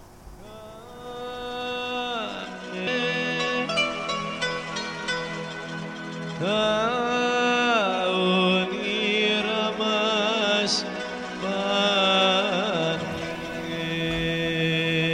Ελλάδα ώρα 0. Έχουμε μαζί μας τον κύριο Νότι Μαριά. Αυτός που ακούσαμε, αγαπητέ κύριε Νότι Μαριά, κύριε καθηγητά, Καλημέρα σε εσάς. Καλημέρα, καλημέρα. Αυτό το τραγούδι που ακούμε, το τραγουδάει, έχει γράψει τα λόγια πάνω στο «Η Σμύρνη μάνα καίγεται» το ρυθμό εκείνον που τραγουδούσε ο Νταλάρας. Ο Παπαστρατής γιος μας είναι παπάς στη, στη Λέσβο και έχει γράψει τα λόγια «Η Λέσβος μάνα χάνεται, χάνεται και το γιος μας» και τα λοιπά. «Αχ πατρίδα μου χαμένη» και τα λοιπά και τα λοιπά. Ένα πάρα πολύ ωραίο, πολύ ωραίο στίχη, πάρα πολύ ωραίο, που τα λένε όλα. Μάλιστα. Σε πουλήσαν Έβλεπα τώρα στο δελτίο αυτό της αστυνομίας που διάβαζα προηγουμένως στο Γιάννη τον Τάσκα ότι παράλληλα λέει το 2019 κατασχέθηκαν πάνω από 11 τόνοι κάναβης και σημαντικές ποσότητες κοκαίνης, ηρωίνης, δεντριλίων κάναβης και λοιπόν ναρκωτικών ουσιών. Φανταστείτε τώρα τι έχει να γίνει. Που δεν θα τα κατασχέτουν τώρα πια. Έτσι. τώρα θα Καταρχάς, είναι ε, νόμιμα. ε, και που υπήρχαν οι κατασχέσεις. Το θέμα είναι ποια ήταν η τιμωρία των ε, εμπόρων ναρκωτικών και γενικότερα ποια είναι η τιμωρία η οποία επιβάλλεται για εγκληματικές πράξεις. Ε, και δεύτερον, είναι πόσο χρόνο εκτίης ποινή. Δηλαδή εδώ βέβαια. υπάρχει ένα μεγάλο παραμύθι. Από τη μια έχουν μειωθεί οι ποινές και μετά με βάση αυτές τις μειωμένες πιέσεις, υπά, ποινές υπάρχουν οι μειώσεις της έκτησης της ποινής. Αυτά λοιπόν είναι ένα ειδικό παραμύθι ας πούμε, ούτως ώστε να α, φυλακίζεσαι υποτίθεται να καταδικάζεσαι σε κάθερξη ξέρω εγώ 20 ετών και μετά να βγαίνεις. Ε, πολύ σύντομα. Είδα ε, ακόμη και στα μικρότερα εγκλήματα, Φερρυπίν συλλάγανε κάποιους οι οποίοι έκαναν κλοπές και έλεγε το δελτίο, προσέξτε, ο συγκεκριμένος λέει είχε συλληφθεί 102 φορές. Και εγώ ρωτάω, αφού είχε συλληφθεί 102 φορές, πώς βρέθηκε έξω για να κάνει την 103η ας πούμε κλοπή; Έτσι. Α, Δηλαδή αυτά είναι αδιανόητα. Ε, μερικοί από αυτούς τους οποίους ε, συλλαμβάνουν σε διάφορα εγκλήματα λέει μα τον είχαμε ξαναπιάσει και ήταν μέσα και βγήκε. Μα όταν λέει 132 φορές και από ένα μήνα να καθόταν μέσα είναι κάποια χρόνια. Αυτό Είναι σας- τρομερά λοιπόν, πράγματα αυτά. Ακούστε, ε, τα πράγματα είναι απλά, απλά δεν είμαστε στη Βουλή. Λοιπόν, χρειάζεται ε, μία τροπολογία. Εδώ υπάρχει ένα άλλο παραμύθι που λένε ότι θα πρέπει ας πούμε οι αλλαγές των νόμων να γίνουν με τους κώδικες. Και οι κώδικες για να αλλάξουν χρειάζεται την νομοπαρασκευαστική επιτροπή, η οποία συνεδριάζει 3, 4, 5, 6, 7 χρόνια, δεν ξέρω πόσα, Ναι. και αφού περάσει με τον κώδικα τη ρύθμιση, δεν τη χρεώνεται το κόμμα. Α πούμε, λέει ο ΣΥΡΙΖΑ, εμείς λέει δεν κάνουμε τίποτα. Οι καθηγητές λέει πανεπιστημίου και οι ειδικοί μας δώσαν κάτι. Καλά, και αν ο ειδικός σου δώσει κάτι να πηδήξει από τον εκατοστό όροφος, εσύ θα πηδήξει. Λοιπόν, τώρα η Νέα Δημοκρατία λέει θα μελετήσουμε τους ειδικούς οι οποίοι οι ειδικοί ξέρουν. Αφού λοιπόν ξέρουν οι ειδικοί, πώς, θα- πώς στο τέλος έχουμε 102 φορές ο καθένας να βγαίνει έξω, αυτοί που μπαίνουν μέσα να ξέρουν ότι δεν θα πρόκειται να καθίσουν αρκετά και να κάνουν επιπλέον εγκλήματα. Άρα λοιπόν τα πράγματα είναι πολύ απλά. Χρειάζεται μια τροπολογία η οποία θα ρυθμίσει τα θέματα. Πρώτον, καταργείται το παραμύθι της συμφόρων απόλυσης. Έφαγες 20 χρόνια, θα κάτσεις 20 χρόνια. Έτσι. Τέλειωσε. Αυτό είναι τρεις λεξούλες τις οποίες μπορεί να καταθέσει κανείς με τροπολογία και να αναλάβουν την ευθύνη τους οι υπόλοιποι. Γιατί σου όλοι πούνε- ξέρουν και πουλάνε παραμύθι στις τηλεοράσεις και στο τέλος ψηφίζουν διαφορετικά. Θα σου πούνε ότι δεν έχουμε τόσες φυλακές. Πού να τους βάλουμε αυτές; Ε, εγώ από ό,τι διάβασα αυτό το Ναι. δελτίο, 197.000 197.000 συλλάβανε για κλοπές, ληστείες, φόνους, α- Υπάρχει ανθρωποκτονίες. το εξής. Το Ας πούμε οποίο- να τους βάλουμε. Υπά, ε, αυτά Υπάρχει είναι λύση, παραμύθια που βέβαια. λένε, Ναι. διότι όπως έχουν φροντίσει και επιβάλλουν με νόμους και εισπράττουν μέσα σε δευτερόλεπτα τον ένφια κλπ. μπορούσαν κάλλιστα να έχουν ρυθμίσει όλα τα θέματα αυτά. Αυτό είναι ένα παραμύθι. Είναι ένα παραμύθι όπου το ίδιο το σύστημα θέλει τις γκρίζες ζώνες, θέλει απ' έξω να υπάρχουν διάφοροι για να κάνουν τα παιχνίδια. Λοιπόν, Μάλιστα. υπάρχει και η δυνατότητα να εκτίσει την ποινή αυτός όταν είναι άλλο δαπός στη χώρα του. Ναι. Δηλαδή οι Ρουμάνοι Φερρυπίν κακοποιοί, αν τους ρωτήσεις αν θέλουν να εκτίσουν την ποινή στη Ρουμανία ή στην Ελλάδα, θα σου πεις στην Ελλάδα για να μπορώ να βλέπω και κανένα μάτσα από την τηλεόραση. Ε, βέβαια. Διότι στη Ρουμανία ε, θα τον βάλουν στις φυλακές σε στυλ πάσαρη και θα παρακαλάει όπως α- ακόμα παρακαλάει ο πάσαρης να το φέρει στην Ελλάδα που είναι κολέγιο. Μάλιστα. Άρα λοιπόν ένα μεγάλο μέρος των α, ανθρώπων οι οποίοι έχουν καταδικαστεί αυτή τη στιγμή και εκτίουν την ποινή τους, ένα 40-50% ενδεχόμενα είναι αλλοδαποί. Οι αλλοδαποί αυτοί υπάρχει η δυνατότητα να εκτίσουν την ποινή στη χώρα τους. Φερρυπίν οι Αιγύπτιοι στην Αίγυπτο. Ξέρετε τι σημαίνει Αιγυπτιακές φυλακές. Υπόγειες. Έχω Λοιπόν, δει. Είχαν Υπόγειες. καταδικαστεί και Έλληνες ναυτικοί που τους είχαν πιάσει είτε δικαίως είτε αδίκως σε πάση περιπτώσει και ε, ξέρουμε τις συνθήκες. Άρα λοιπόν αυτοί που είναι άλλο δαποί μπορούν να εκτίσουν την ποινή στο εξωτερικό και αυτόματα το 50% των φυλακών αδειάζει. Μάλιστα. Και επίσης όσοι θα συλλαμβάνονται, επειδή πάλι ένα μεγάλο μέρος από αυτούς είναι αλλοδαποί, θα εκτείνουν την ποινή στη χώρα τους. Και θα σου πω εγώ αν θα γίνονται μετά όλες αυτές οι ιστορίες. Τίποτα Δηλαδή, δεν θα γινότανε αν εφαρμόζονταν οι νόμοι. Διότι προχθές ο κύριος ε, Μπαλάσκας, ο πρόεδρος των ε, αστυνομικών υπαλλήλων, χαρακτήρισε εγκληματικό παράδεισο την Ελλάδα ο Σταύρος Μπαλάσκας, συνδικαλιστής αστυνομικός με αφορμή τα γεγονότα των τελευταίων ημερών υποστηρίζοντας που η κατάσταση, πως η κατάσταση που έχει διαμορφωθεί οφείλεται στο καθεστώς, αυτά που λέγατε τώρα κύριε Μαριά, οφείλεται στο καθεστώς ατιμορρησίας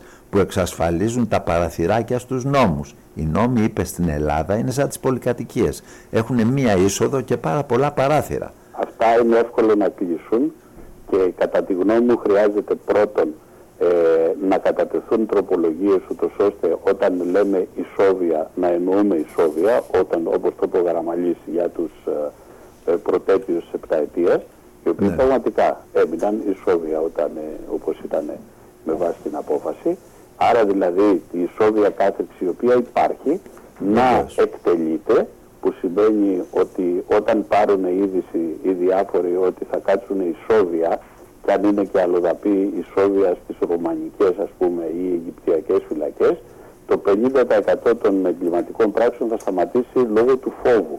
Έτσι. Διότι δυστυχώς η ποινή έχει και την έννοια της αποτροπής, δεν έχει μόνο και την έννοια της συμμόρφωσης. Έτσι. Άρα λοιπόν αυτό είναι το πρώτο στοιχείο. Α, Οι ποινές σημαίνει ποινές και εκτελούνται. Σταματάει αυτό το παραμύθι φόρων απόλυσης κλπ. Γιατί αυτή είναι μια φάμπρικα για να δουλεύουν τα δικηγορικά γραφεία ε, και όλος ο χώρος γύρω από τα, την απονομή της δικαιοσύνης Βέβαια.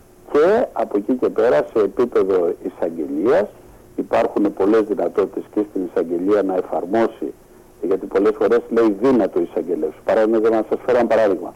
Έστω ότι έρχεται τώρα μια βάρκα στην, α, όπως έρχεται κάθε μέρα στη Σάμο ας πούμε. Ναι, ναι. Λοιπόν, ε, αυτοί πρέπει να συλλαμβάνονται όπως τους συνέλαβαν ε, στη Θέουτα η αστυνομία η Ισπανική. 8.000 μπήκανε στη Θέουτα, 9.000 βγάλανε έξω οι Ισπανοί. Έτσι. 8 μπήκαν μέσα, 9 φύγανε. Έτσι, έτσι πρέπει να γίνεται. Λοιπόν, Έτσι προσέξτε έπρεπε. όμως τώρα. Αλλά εδώ Έχει όταν έρχεται ο κύριος Μαργαρίτης Χινάς και λέει χρειαζόμαστε κι άλλους λέει μετανάστες, δεν λέει λαθρομετανάστες, Ναι, αλλά δεν χρειαζόμαστε το είπε στην κι Ισπανία άλλους αυτό. μετανάστες γιατί έχουμε δημογραφικό πρόβλημα. Δεν το Τι είπε λέτε, στην Ισπανία όμως ο Σκηνάς. τι λέτε Στην κύριε; Ισπανία που πήγε είπε είμαστε όλοι Ισπανοί και καλά κάνατε και τους βγάλατε έξω με την πρώτη. Αμέ, γιατί Προσέξτε εκεί όμως, ξέρετε- κύριε, κύριε Wills, επιπλέον.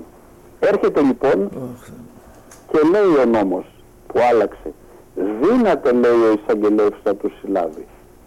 Ε, ένας βουλευτής δεν υπάρχει στην Ελληνική Βουλή τη λέξη δύναται να την κάνει υποχρεούται. Βέβαια Γιατί όταν θα λέει Έτσι. υποχρεούται με την άφηξη των 100 να ασκηθεί η δίωξη και να συλληφθούν αυτοί με το αυτόφορο, δεν μπορεί ο εισαγγελέας να τους αφήσει γιατί θα κάνει παράβαση καθήκοντος. Όταν λέει όμως δύναται και υπάρχει πλέον ένα κλίμα που λέει ότι όπου υπάρχει κιτ και τα λοιπά αφήστε τους και θα πάνε στο κιτ και θα φιλοξενηθούν και κάποια στιγμή θα γίνει δίκη παραμέδια τούμπανα δηλαδή. Έτσι, έτσι. Ε, αυτά λοιπόν αλλάζουν σε πέντε λεπτά στη Βουλή με τροπολογίες οι οποίες πρέπει να έρθουν αλλά κανένας δεν τις φέρνει διότι όπως είπατε εσείς πολύ σωστά ο στόχος όλων των πολιτικών κομμάτων είναι να υπάρξει αθρώα είσοδος παρανόμων μεταναστών για να είναι φτηνά εργατικά χέρια για να πέσουν τα μεροκάματα και να μπορέσουν να συνεχίσουν τα υπερκέρδη τους οι πολυεθνικές Είναι στην μόνο- Ελλάδα και στις άλλες χώρες. Είναι μόνο Αυτό αυτό, είναι. κύριε Μαριά, γιατί εγώ βλέπω ότι αυτό είναι το δευτερεύον, τριτεύον. Το πρωτεύον είναι ότι αθρώα μεταβο... αυτό, η ζωή λάθρομεταναστών την θέλουν μαζική. Με. Δηλαδή αν μπορούσαν να έρχονται κάθε μέρα 50.000 θα τρελαινόντουσαν και ο ΣΥΡΙΖΑ και η Νέα Δημοκρατία και λοιπά από τη χαρά τους διότι εδώ γίνεται επικισμός. Αυτό δεν είναι στόχος των κομμάτων. αυτό που είπε είναι, ε, είναι εντολοδόχοι οι άνθρωποι. Είναι εντολοδόχη, αλλά ο στόχος των Έτσι. κομμάτων δεν είναι να γίνει επιστημός. Εντάξει, Ακούστε, Εντάξει εγώ τέλος το βλέπω πάντων, είναι διαφορετικά. άποψη δική μου.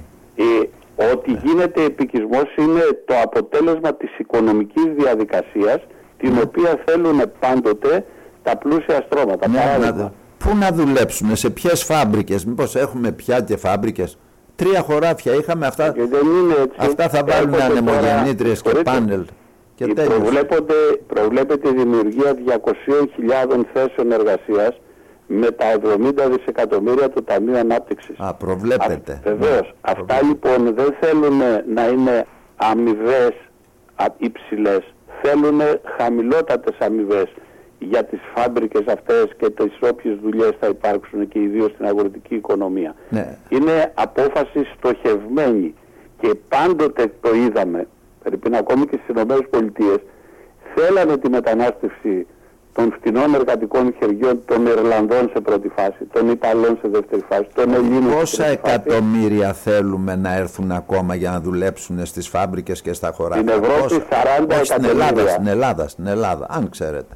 Στην Ελλάδα προβλέπεται να...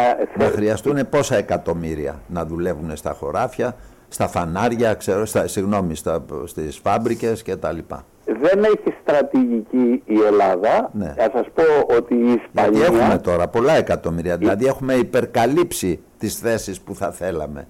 Δεν νομίζω. Δεν νομίζω. εντάξει. Γιατί, γιατί δεν θέλουν, δεν μετρούν αυτή τη στρατηγική ε, με βάση τις θέσεις, αλλά με βάση τις θέσεις ανεργίας. Γιατί όταν θα υπάρχουν δύο διαθέσιμοι για κάθε έναν που εργάζεται, αυτός που εργάζεται δεν θα τολμάει να πει κύχ στον εργοδότη. Γιατί θα είναι άλλοι δύο απ' έξω που θα περιμένουν. Άρα αυτό που λέει ο Επομένως- κύριος Μαργαρίτης Χινάς ισχύει. Ότι θέλουμε και άλλες χιλιάδες εκατομμύρια λάθρομετανάστες να έρθουν γιατί θα μας χρειαστούν.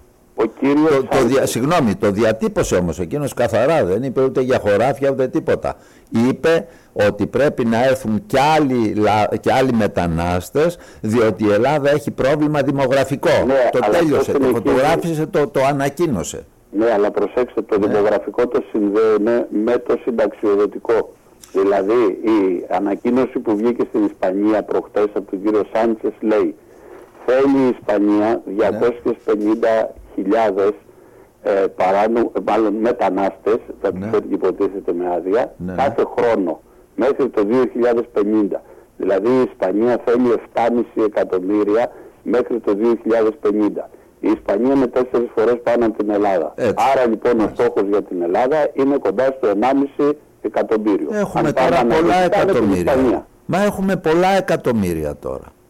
Πάρα πολλά εκατομμύρια. Έχετε δει κανένα δελτίο να πούνε ότι τόσοι βρίσκονται στην Ελλάδα; Γιατί δεν τους ε, αναφέρουν πουθενά. Πουθενά.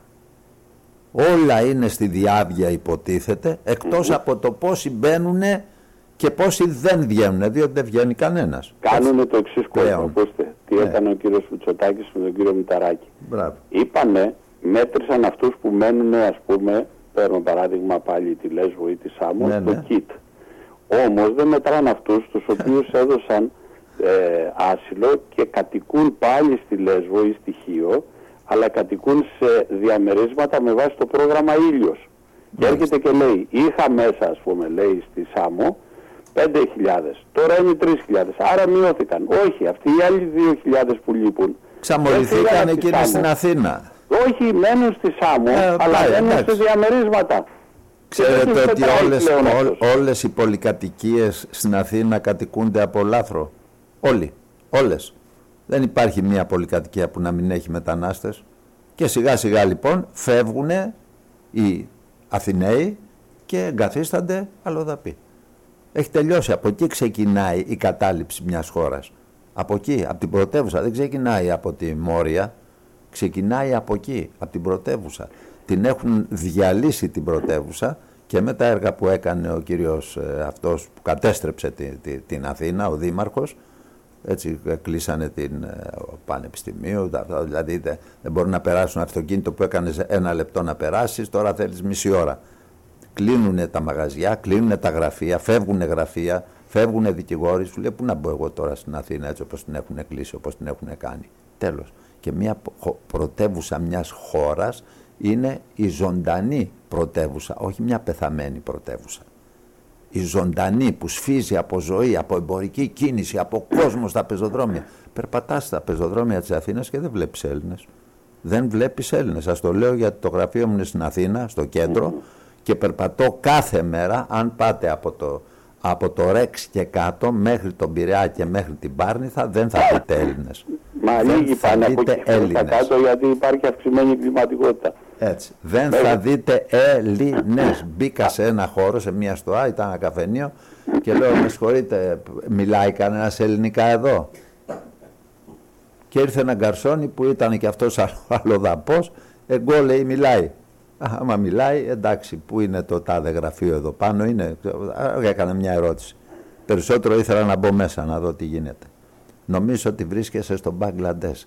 Τηλεοράσεις που δείχνουν το τι γίνεται αυτή τη στιγμή στη Μιανμάρ. Στον κόσμο τους δηλαδή. Οι άνθρωποι καλά κάνουν. Και εγώ αν ήμουν στην Αυστραλία θα βάζα ελληνικά κανάλια να βλέπω. Παράδειγμα.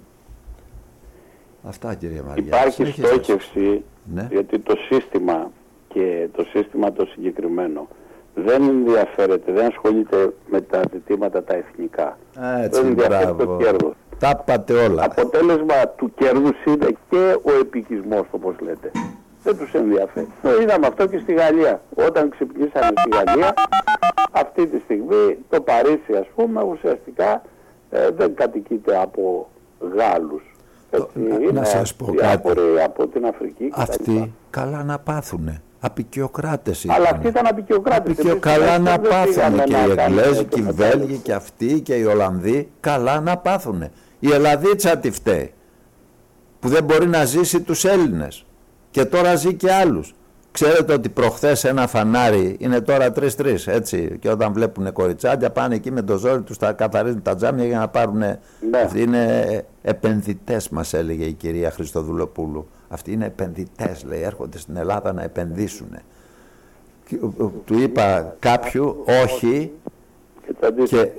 και, και επειδή πήγε να μου το καθαρίσει εγώ τσαντίστηκα και του λέω όχι φύγε και σηκώνει το τέτοιο το μαρκούτσι το σήκωσε δηλαδή αν ήταν νύχτα νύχτα και ήμουν εκεί που δεν κάθονται τη νύχτα αυτή γιατί δεν έχει κονόμα έτσι μπορεί να μου σπάγει και το παρμπρίζ και αφήσω εγώ το Κανόνα. αυτοκίνητο να τον κυνηγάω για όνομα του Θεού δηλαδή είναι τραγική η κατάσταση ξέφραγο αμπέλι αυτή η Όμως φουκαριά αν η αυτοί χώρα. οι άνθρωποι δεν μπορούσαν να στείλουν τα λεφτά με τη Western Union, τι θα Α, γινόταν; δεν θα ερχόντουσαν.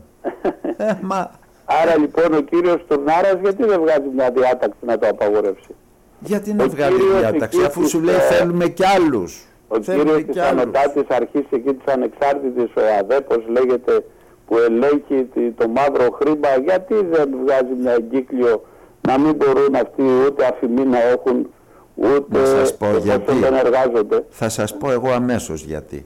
Γιατί η κυρία Ντόρα, ας πούμε, έτσι, επειδή μιλάω εγώ με ονόματα, διότι υπάρχουν τα βίντεο πια. Δεν είναι φαντασία δική μου ή αλλιώς το είπα και αλλιώς. Εδώ, άμα βγει κάποιος να μου πει, Όχι, δεν είναι έτσι, θα του κοπανίσω στα μούτρα το ηχητικό του, το βιντεάκι του και τέλειο ιστορία.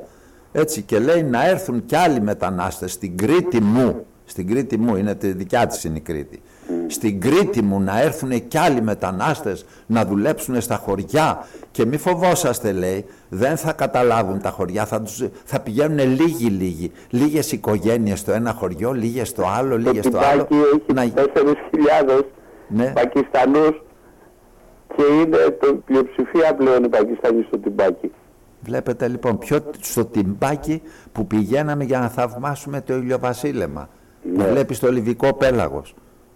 Εκεί λοιπόν που υπήρχε και αγροτική παραγωγή και δούλευαν και οι ντόπιοι, ναι. σήμερα υπάρχει πλειοψηφία πλέον των uh, Πακιστανών. Και προσέξτε, σε αυτό που λέμε τώρα και συμφωνούμε απόλυτα ότι υπάρχει πλειοψηφία, συνενεί και βοηθάει και η Εκκλησία.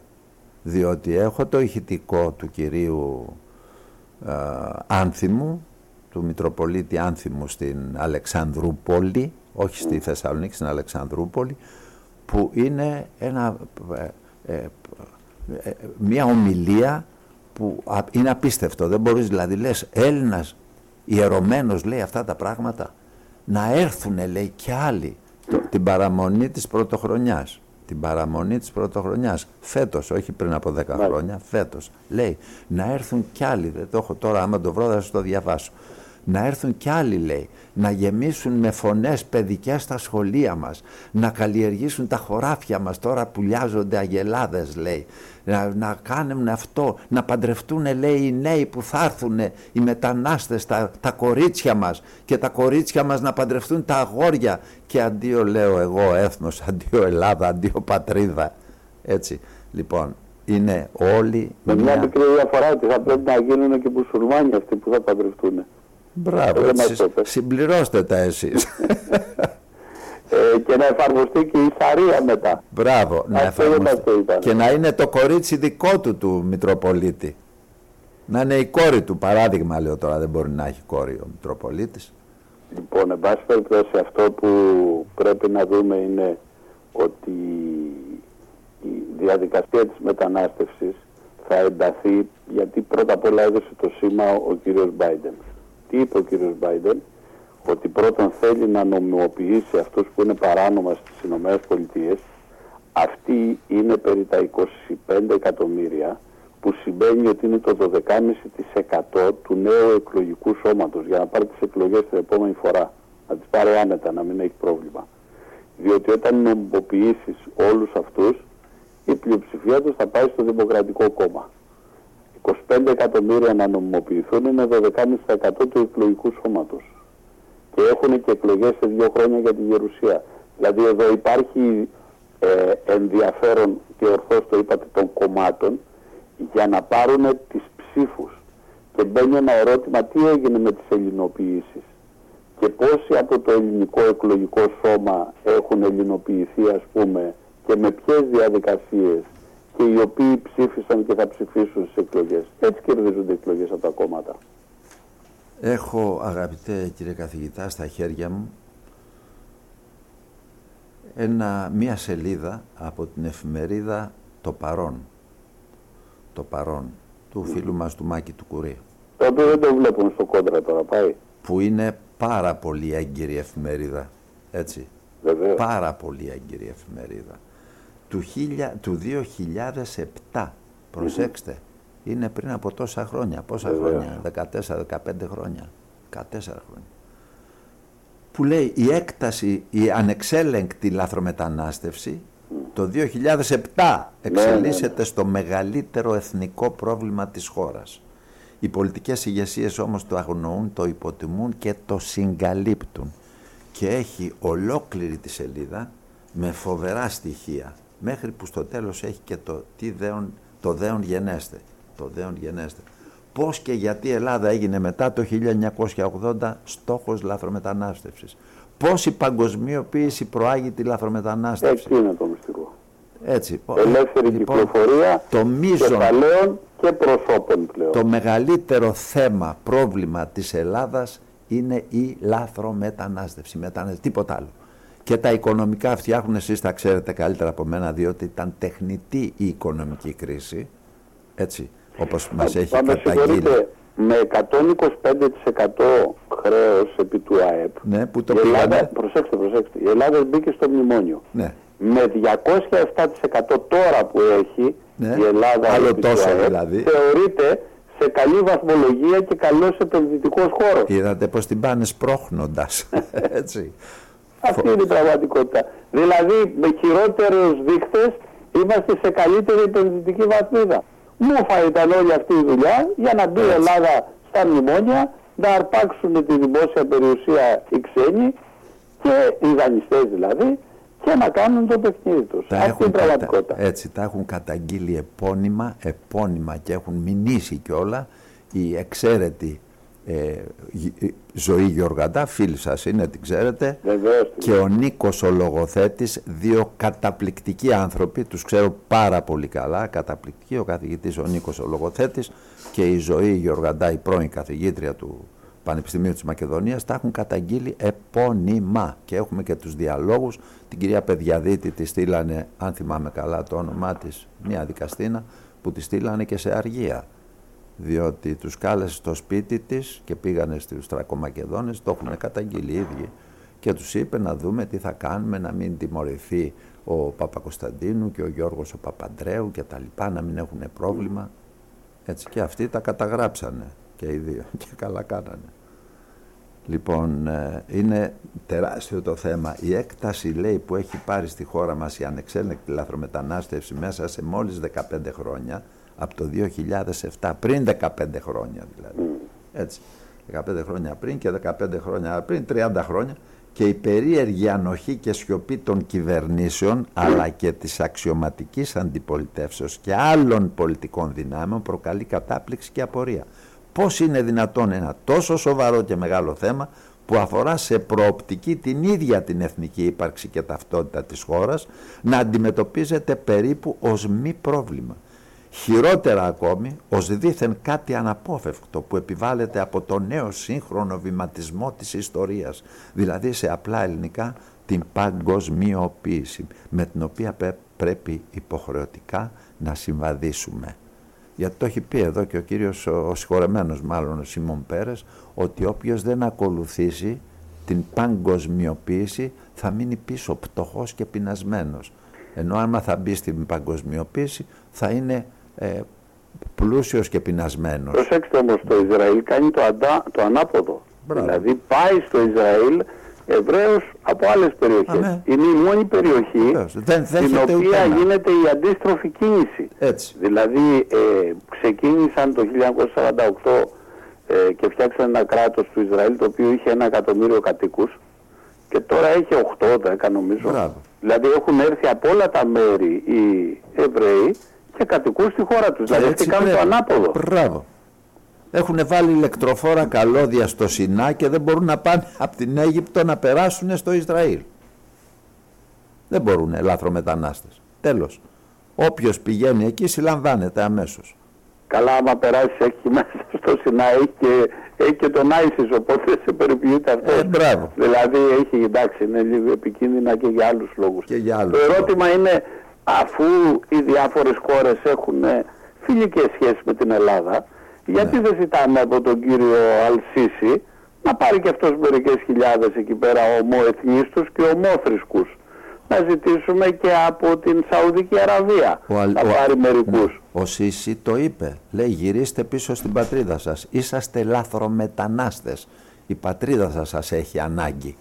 Να γυρίσετε πίσω και να μην έχετε απαιτήσει. Έχει κάνει δήλωση στη Σύνοδο Αραβικών Κρατών. Δήλωση φοβερή ο Σίση. Ευτυχώς δηλαδή. Τι το παίζετε λέει, ότι πήγατε εκεί νόμιμα, παράνομα έχετε πάει όπου έχετε πάει λέει όλοι οι μετανάστες, διότι νόμιμα θα ήταν να πάρετε, τα έχει πει ο ίδιος, να πάρετε λέει βίζες από τις πρεσβείες των χωρών και, να να, αν πάτε. σας έχουν ανάγκη να σας καλέσουν.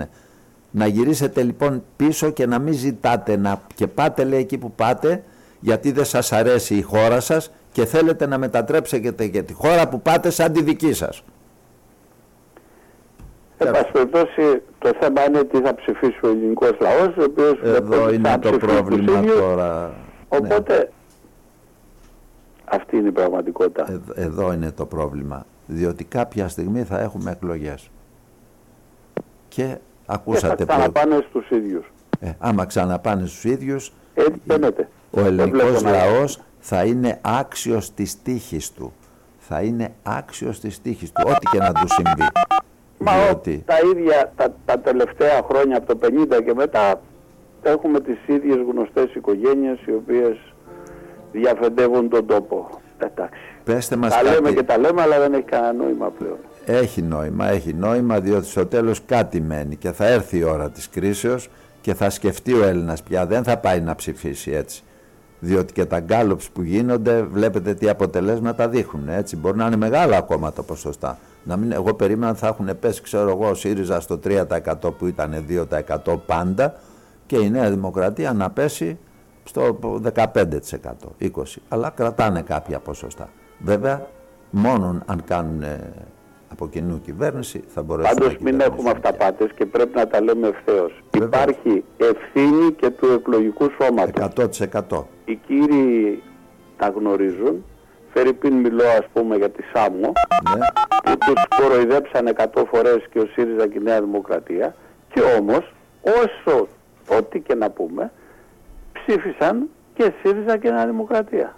Δεν ψήφισαν τις άλλες δυνάμεις ναι, και ναι. τώρα φωνάζουν. Το ερώτημα είναι ποιος ευθύνεται. Υπάρχει και αυτή η παροιμία με τις uh, μωρές παρθένες. Μπράβο. Λοιπόν, εντάξει, αυτό λοιπόν η παραβολή μάλλον και η παροιμία. η παραβολή, λοιπόν Υπάρχει γιατί από τότε υπήρχαν οι μωρές παρθένες. Εσείς τι, τι, τι, τι έχετε για να μείνει στους ακροατές μας, τι συμβουλεύετε δηλαδή; Ότι πρέπει να μην ε, παραμείνουμε μωρές παρθένες. Έτσι. δηλαδή να μην επαναλάβουμε τα ίδια σφάλματα. Είναι προφανές, γι' αυτό υπάρχει αυτή η παραβολή. Ότι προετοιμάζεσαι από τα πριν για να μην ψάχνεσαι τη στιγμή την οποία έρχονται τα γεγονότα. Λοιπόν, όταν ε, ο κόσμος κάθεται και αποδέχεται τα διάφορα τουρκοκάναλα, τα οποία είναι τόσο προκλητικά που προβάλλουν και τα τουρκικά σύριαλ την ώρα που ο Ερτογάν απειλεί να καταλάβει όλη την Ελλάδα. Και δεν το κλείνει και δεν στέλνει επιστολή διαμαρτυρίας και δεν αντιδρά, ε, από εκεί και πέρα πλέον καταλαβαίνει κανείς τον εκμαυλισμό ο οποίος επιχειρείται εις βάρος της ελληνικής κοινωνίας.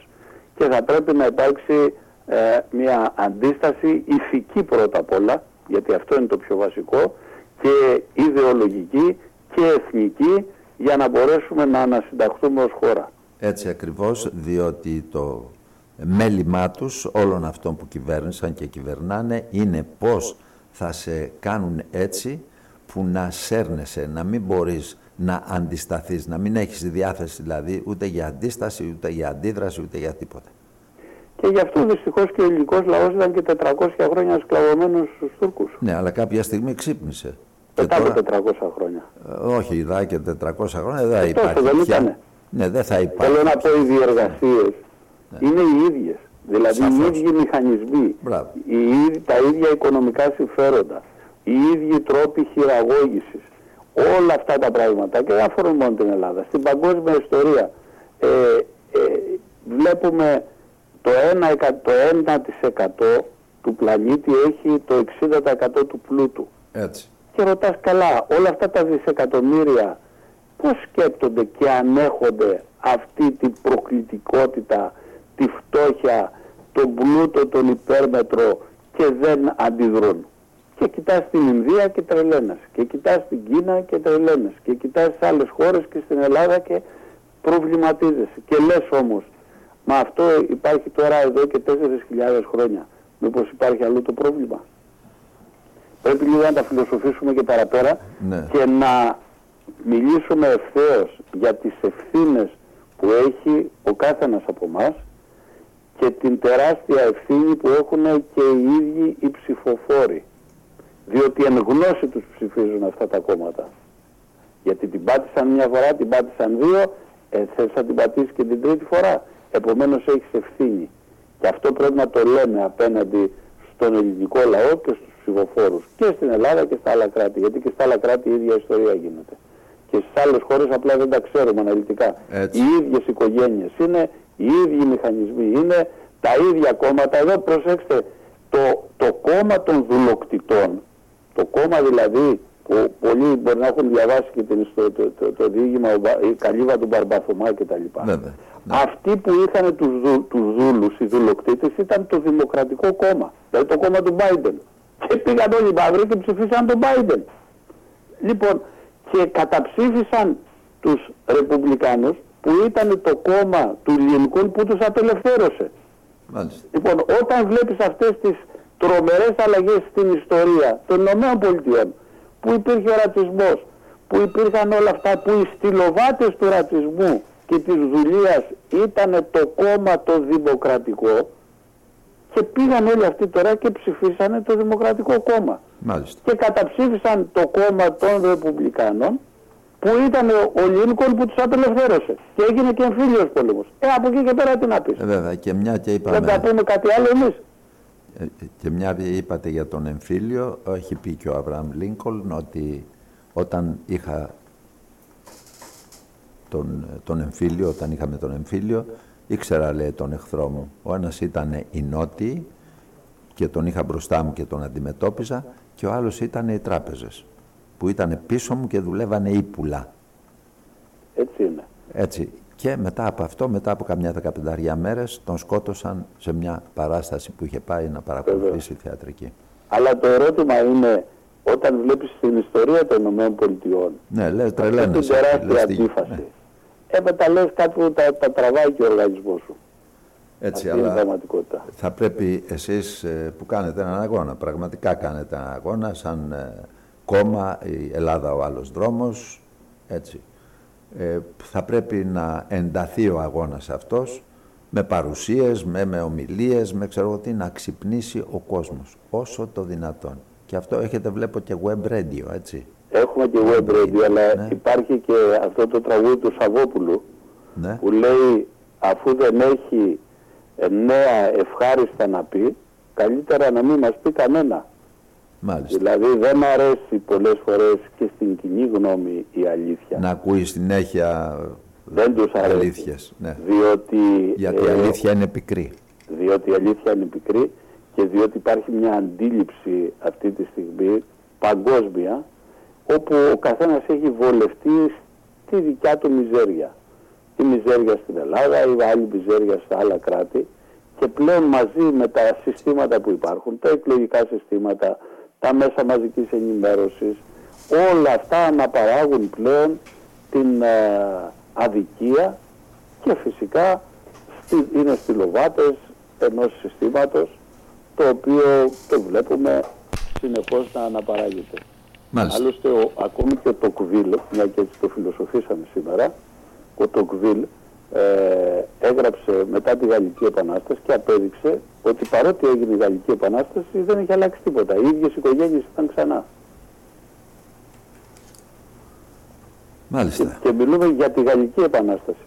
Γράφοντας το παλαιό καθεστώς, Ancien Regime έλεγε, και εξηγεί πώς παρότι έγινε Επανάσταση, παρότι έγινε η γκυλοτίνα, παρότι, παρότι, στο τέλος ξαναγυρίσαν οι ίδιοι και κάναν κουμάντο. Αν μιλάμε για τον ίδιο, για τον Άρνολντ Όχι, όχι, μιλάμε για τον Αλέξης de Tocqueville, τον, ο οποίος είναι ε, την εποχή της Γαλλικής Επανάστασης και μετά το 1840 περίπου έχει επισκεφτεί και τις Ηνωμένες Πολιτείες κλπ. Και είναι το βιβλίο το γνωστό «Η Δημοκρατία του Αλέξης Tocqueville», αυτό είναι το διδάσκουν στο Πανεπιστήμιο. Ναι, ναι. Και υπάρχει και το βιβλίο του «Το Παλαιό Καθεστώς» και εξηγεί αυτός, είναι λίγα χρόνια μετά τη Γαλλική Επανάσταση, πώς παρότι έγινε η Γαλλική Επανάσταση, στο τέλος κερδίσαν οι ίδιοι. Μάλιστα. Δηλαδή αλλάξανε ε, καπέλο. Έτσι. Και οι ίδιες οικογένειες ήταν στο παιχνίδι. Το ίδιο και στην Αγγλία. Με την επανάσταση του Κρόμβελ, στο τέλος επικρατήσαν οι ίδιοι. Μπράβο. Το ίδιο και στις Ηνωμένες Πολιτείες. Το ίδιο, Άρα, και, στη- το ίδιο και στην εύκολα Ελλάδα. και Και εδώ οι σύστημα κοτσαμπάσιδες κυβερνήσανε και οι κοτσαμπάσιδες κυβερνάνε. Ε, να μην πούμε κι άλλα. Αυτή είναι η πραγματικότητα. Την άλλη φορά λοιπόν. Την άλλη φορά και ευχαριστώ πολύ για την Να πληροφορία είστε και ευχαριστώ καλά. το σταθμό σας. Να είστε καλά κύριε Μαριά. Γεια σας. Ευχαριστώ πολύ για τη χαρά. Ήταν ο κύριος Νότης Μαριάς, ο ανεξάρτητος, ε, ο πρόεδρος του κόμματος Ελλάδα, ο άλλος δρόμος. Ήταν και Art ανεξάρτητος FM ευρωβουλευτής. 90 Art FM Συνεχίζουμε την εκπομπή μας. Μαζί μας έχουμε τον κύριο Στέφανο Τσίπα. Κύριε Τσίπα, Καλημέρα κύριε Βουίλς. καλημέρα, καλημέρα. Χρόνια πολλά για τη χθεσινή σας εορτή. Τα είπαμε βέβαια Α, και να είστε τηλεφωνικά. καλά. Ευχαριστώ. Ναι. Και τα χρόνια Να είστε πολλά καλά. σε όσο γιορτάζαν Κωνσταντίνη και Έλληνες. Και Ελένες. Και είναι πολλοί Σας έτσι. ακούω. Έχουν ξεπεράσει τους Γιάννηδες. Ναι, Ω, βέβαια. Και έτσι όπως είναι, θα μου πείτε και από εκεί, είναι και Γιαννούλες και τα λοιπά, αλλά εντάξει. Τέλος πάντων, καλά είναι να γίνονται και αυτές οι γιορτές, να κάνουν και ένα τζίρο τα ζαχαροπλαστεία, τα καταστήματα δώρων και τα λοιπά. και να μην ξεχνάμε ότι είμαστε και Έλληνες. Και να μην ξεχνάμε ότι είμαστε και Έλληνες, έτσι, για να γιορτάζουμε Ακριβώς, γιατί το με αυτά που Ραμαντάν. άκουσα προλίγου, σε λίγο θα ξεχάσουμε να μιλάμε και τα ελληνικά σε αυτή την πατρίδα. Σαφώς. Πιστεύω το σε λίγο είναι πολύ κοντά, δύο-τρία χρόνια, α, εντάξει. Τα, ξα- καταρχήν έχουν αλλοιωθεί τα σχολικά βιβλία, δεν διδάσκουν ούτε ιστορία ούτε τίποτα απολύτως. Μάλιστα. Τίποτα. Δηλαδή όταν θα φύγουν οι μεγαλύτεροι τα παιδιά δεν θα ξέρουν ούτε ποιοι ήταν, από πού ήταν, από πού κατάγονται, από πού έρχονται και πού πάνε. Δεν θα ξέρουν τίποτα. Θα έχουν ένα κινητό τηλέφωνο στα χέρια, μεγάλο από αυτές τις παντόφλες και θα περνάνε την ώρα τους και θα τους λένε τώρα στρίψε δεξιά, τώρα στρίψε αριστερά, εδώ Ποιος θα σταμάτα. προκριθεί στη Eurovision, Ναι, αν ποιος θα θα προκριθεί προκριθεί στη ναι, ο τάδε, Eurovision, αν ναι, έτσι, ξέρω εγώ έτσι, τι έτσι. τραγουδάνε για το διάολο, κάποιες, ξέρω εγώ Μπράβο, τι κάποιοι. ναι, Ναι, Εκεί, πάμε λοιπόν κατά, κατά Eurovision θα λέμε, όχι κατά διαόλου. μάλιστα. Πάμε κατά Eurovision. Κύριε Βίλς, μου επιτρέπετε να κάνω ένα σχόλιο σε αυτά που ακούστηκαν προηγουμένως. Βεβαίως, Έτσι, θα χαρώ επί- να το ακούσω. Ε, μιλή- μίλησε ο κύριος Άδωνης Γεωργιάδης, το, τον έχουμε ακούσει πολλές φορές, να μιλάει για τους ψεύτες και τους κλέφτες του Πασόκ. Βέβαια πήγε να υπηρετήσει αυτούς τους Και ψεύτες της Νέας τους κλέφτες. Δημοκρατίας. Δεν είπε μόνο του Πασόκ. Όποιος Ναι. ψηφίζει, λέει Νέα Δημοκρατία και Πασόκ, ψηφίζει και ψεύτες και κλέφτες. Και ψεύτες και κλέφτες, Μάλιστα. πολύ ωραία. Λοιπόν, αυτοί όμως συγκυβέρνησαν κιόλας μαζί, ε, εντάξει. Βεβαίως. Δηλαδή Σαμαράς, Βενιζέλος και Βεβαίως. λοιπά συγκυβέρνησαν κιόλας Βεβαίως. όταν δεν φτάναν τα κουκιά. Ντουέτο. Λοιπόν, και επίσης ε, και ένα σχόλιο για αυτό που είπε ο κύριος καθηγητής, ότι τα ίδια άνθρωποι, οι ίδιοι άνθρωποι μετά το 1789 που έγινε η Γαλλική Επανάσταση, οι ίδιοι άνθρωποι ξανά ήρθαν στα, στα πράγματα. Ε, ο Πλάτων, ξέρετε, το 400 π.Χ. Ναι. είχε πει ότι κάθε λαός είναι άξιος των ανθρώπων που τον κυβερνούν Βεβαίως. και όσοι αδιαφορούν για τα κοινά είναι καταδικασμένοι να εξουσιάζονται πάντα ανθρώπους από κατώτερους ανθρώπους τους. πολύ κατώτερούς τους. Έτσι. Επομένως κύριε καθηγητά, κύριε Μαριά και κύριε Άδωνη Γεωργιάδη και ελληνικέ λαέ που ακούς αυτή την φιλόξενη συχνότητα ε, είσαι άξιος της μοίρας σου. Όταν πας και ψηφίζεις τους ίδιους και τους ίδιους που σου λένε ψέματα, που σου τάζουν ότι ξέρεις κάτι η οικονομία θα πάει καλά και από το 125% ε, χρέος ε, σε σχέση με το ΑΕΠ σου λένε τώρα είμαστε στο 207 και μην ανησυχείς πάμε πάρα πολύ καλά Ναι, και ναι. το χάβεις αυτό Τότε το καταφύγεις. καταστρεφόμασταν. Τότε είχαμε, είχε πέσει ο ουρανός και μας είχε πλακώσει με το 100 τόσο. Ναι, Τώρα αυτά με το λοιπόν όλα 207, έγιναν για να μπορέσει ο 210, ελληνικός λαός να δεχθεί, να πουλήσει τα λιμάνια του, να πουλήσει Τα ξέρω εγώ, σπίτια τις του, να πουλήσει επιχειρήσεις τα του, πάντα. τα αεροδρόμια του, να είμαστε περήφανοι που η, η Fraport πήρε 14 αεροδρόμια τσάμπα και με δάνειο από ελληνικές τράπεζες. Το ξέρετε αυτό κύριε Βεβαίω, Βουλή; βεβαίως. Το ξέρω και Ότι το με έχω δάνειο παίξει ελληνικών πολλές φορές. τραπεζών ήρθανε να, να φτιάξουν τα αεροδρόμια μας.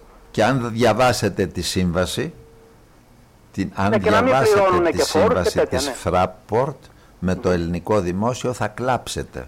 Μάλιστα. Θα κλάψετε. Έχει τόσα μέσα ε, άρθρα τα οποία είναι μόνον για μια χώρα, όχι προτεκτοράτο, για μια χώρα ανύπαρκτη. Διότι προτεκτοράτο θα πει να την προστατεύεις κιόλα. Για μια χώρα απροστάτευτη. Δηλαδή πεινασμένοι να ήμασταν και τα λοιπά, δεν θα κάναμε τέτοια σύμβαση να έρθει η Fraport εδώ να μας κάνει τι; Να μας φτιάξει αεροδρόμια, δεν είχαμε; Να πάει η Fraport στην Ναμίμπια, το καταλαβαίνω. Έτσι, να τους φτιάξει κανένα αεροδρόμιο και τα λοιπά. Εδώ, τι θέλαμε; Και Μα λέει την ότι Ελλάδα, η Γερμανία, ό,τι- κύριε Γουίλ, λέει τη θεωρούν ένα- ε, Ναμίμπια αφήστε- της, ε, ναι, ναι. της Ευρωζώνης. Μπράβο. και λέει μέσα η σύμβαση σε κάποιο άρθρο της ότι ό,τι θελήσει η Fraport θα το φτιάξει η Fraport τεχνική εταιρεία χωρίς διαγωνισμό και θα τα πληρώνει το ελληνικό δημόσιο αυτά. Έτσι και ό,τι χρειαστεί να αλλάξει μηχανήματα στον πύργο ελέγχου της πολιτικής αεροπορίας, ξέρετε και τα λοιπά, Ναι, ναι. και αυτά τα μηχανήματα μπορεί να τα αλλάζει κατά την κρίση της και θα, είναι, θα επιβαρύνουν το, το δημόσιο, το, θα επιβαρύνουν τον κρατικό υπολογισμό. Τα λέει η σύμβασή τους, δεν τα λέω εγώ. Η σύμβαση Κοιτάξτε, που επειδή είχα υπογράψαν. την τύχη Δηλαδή να απεικιοκρατική δουλέψω για 10 σύμβαση. χρόνια στη Φραγκφούρτη της Γερμανίας, Ναι, ναι. α, ε, σε συνομιλίες που είχαμε Γερμανούς, μου λέγαν το εξής, ότι αυτή τη φορά, την τρίτη φορά, δεν πρόκειται να την πατήσουμε όπως τον Πρώτο Παγκόσμιο Πόλεμο, να πάμε με, με δυνάμεις, όπλα και με, με τάγκς ναυτικό, και- με... Ούτε, ούτε αυτό που πάθαμε στο Δεύτερο Παγκόσμιο Πόλεμο. Αυτή τη φορά στο Ειρηνικά. Τρίτο Παγκόσμιο Οικονομικό Πόλεμο θα πάμε με ένα κοινό νόμισμα, με μια έδρα της ε, Ευρωπαϊκής Τραπέζης που θα είναι στη Φραγκφούρτη. Φραγκφούρτη. Και εγώ θυμάμαι τότε τους έλεγα, μα καλά είναι δυνατόν να υπερκεράσει τώρα η Γερμανία τη Νέα Υόρκη σαν οικονομικό κέντρο ή να υπερκεράσει το Λονδίνο. Και όμως, Κι όμως. κοιτάξτε πώς ήρθαν τα πράγματα. Κι όμως τους ανάγκασε τους Εγγλέζους και σηκωθήκανε και φύγανε και καλά Οι κάνανε μεν και οι φύγανε. Εγγλέζοι φύγανε, τη Βένα, Νέα Υόρκη δεν την υπολογίζουν Καθόλου. και έχει δίπλα της, στην Kaiser Straße είναι η- η Ευρωπαϊκή Κεντρική Τράπεζα, στο κέντρο της Φραγκφούρτης, που ήταν η Φραγκφούρτη, 800.000 κάτοικοι, ένα χωριό της Γερμανίας.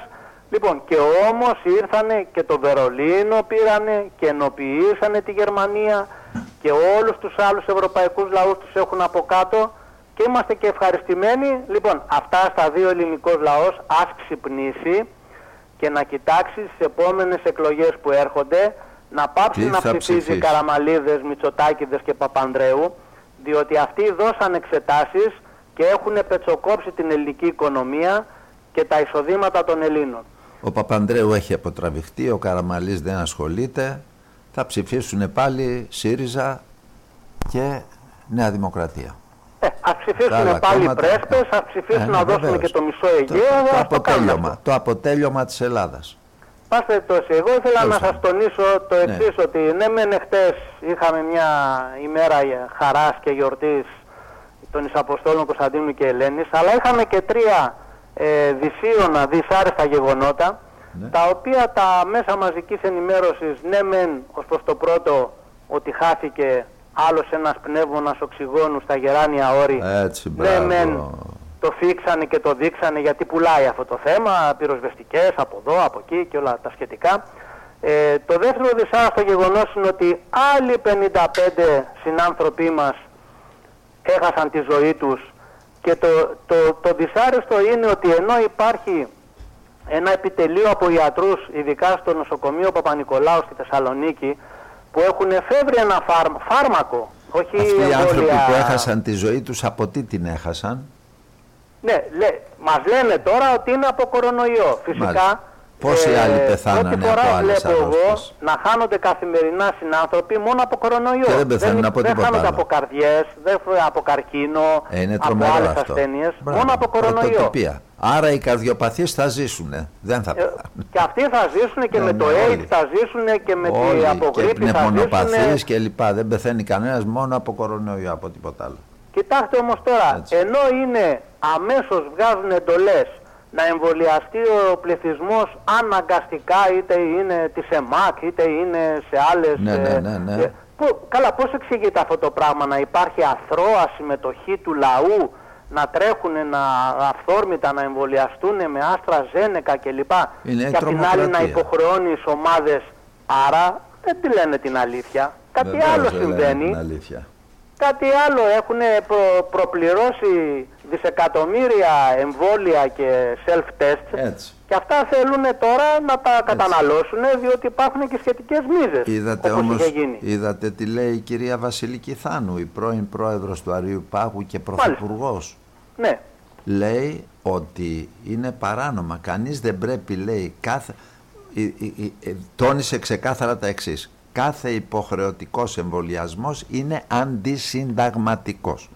Προσθέτοντας παράλληλα πως κανείς δεν πρέπει να υποστεί πίεση με πολιτικά, κοινωνικά ή άλλα μέσα προκειμένου να εμβολιαστεί εάν δεν το επιθυμεί. Και βγήκε και ο άλλος ο κύριος ε, Θόδωρος Βασιλακόπουλος που έλεγε βλακίες βέβαια.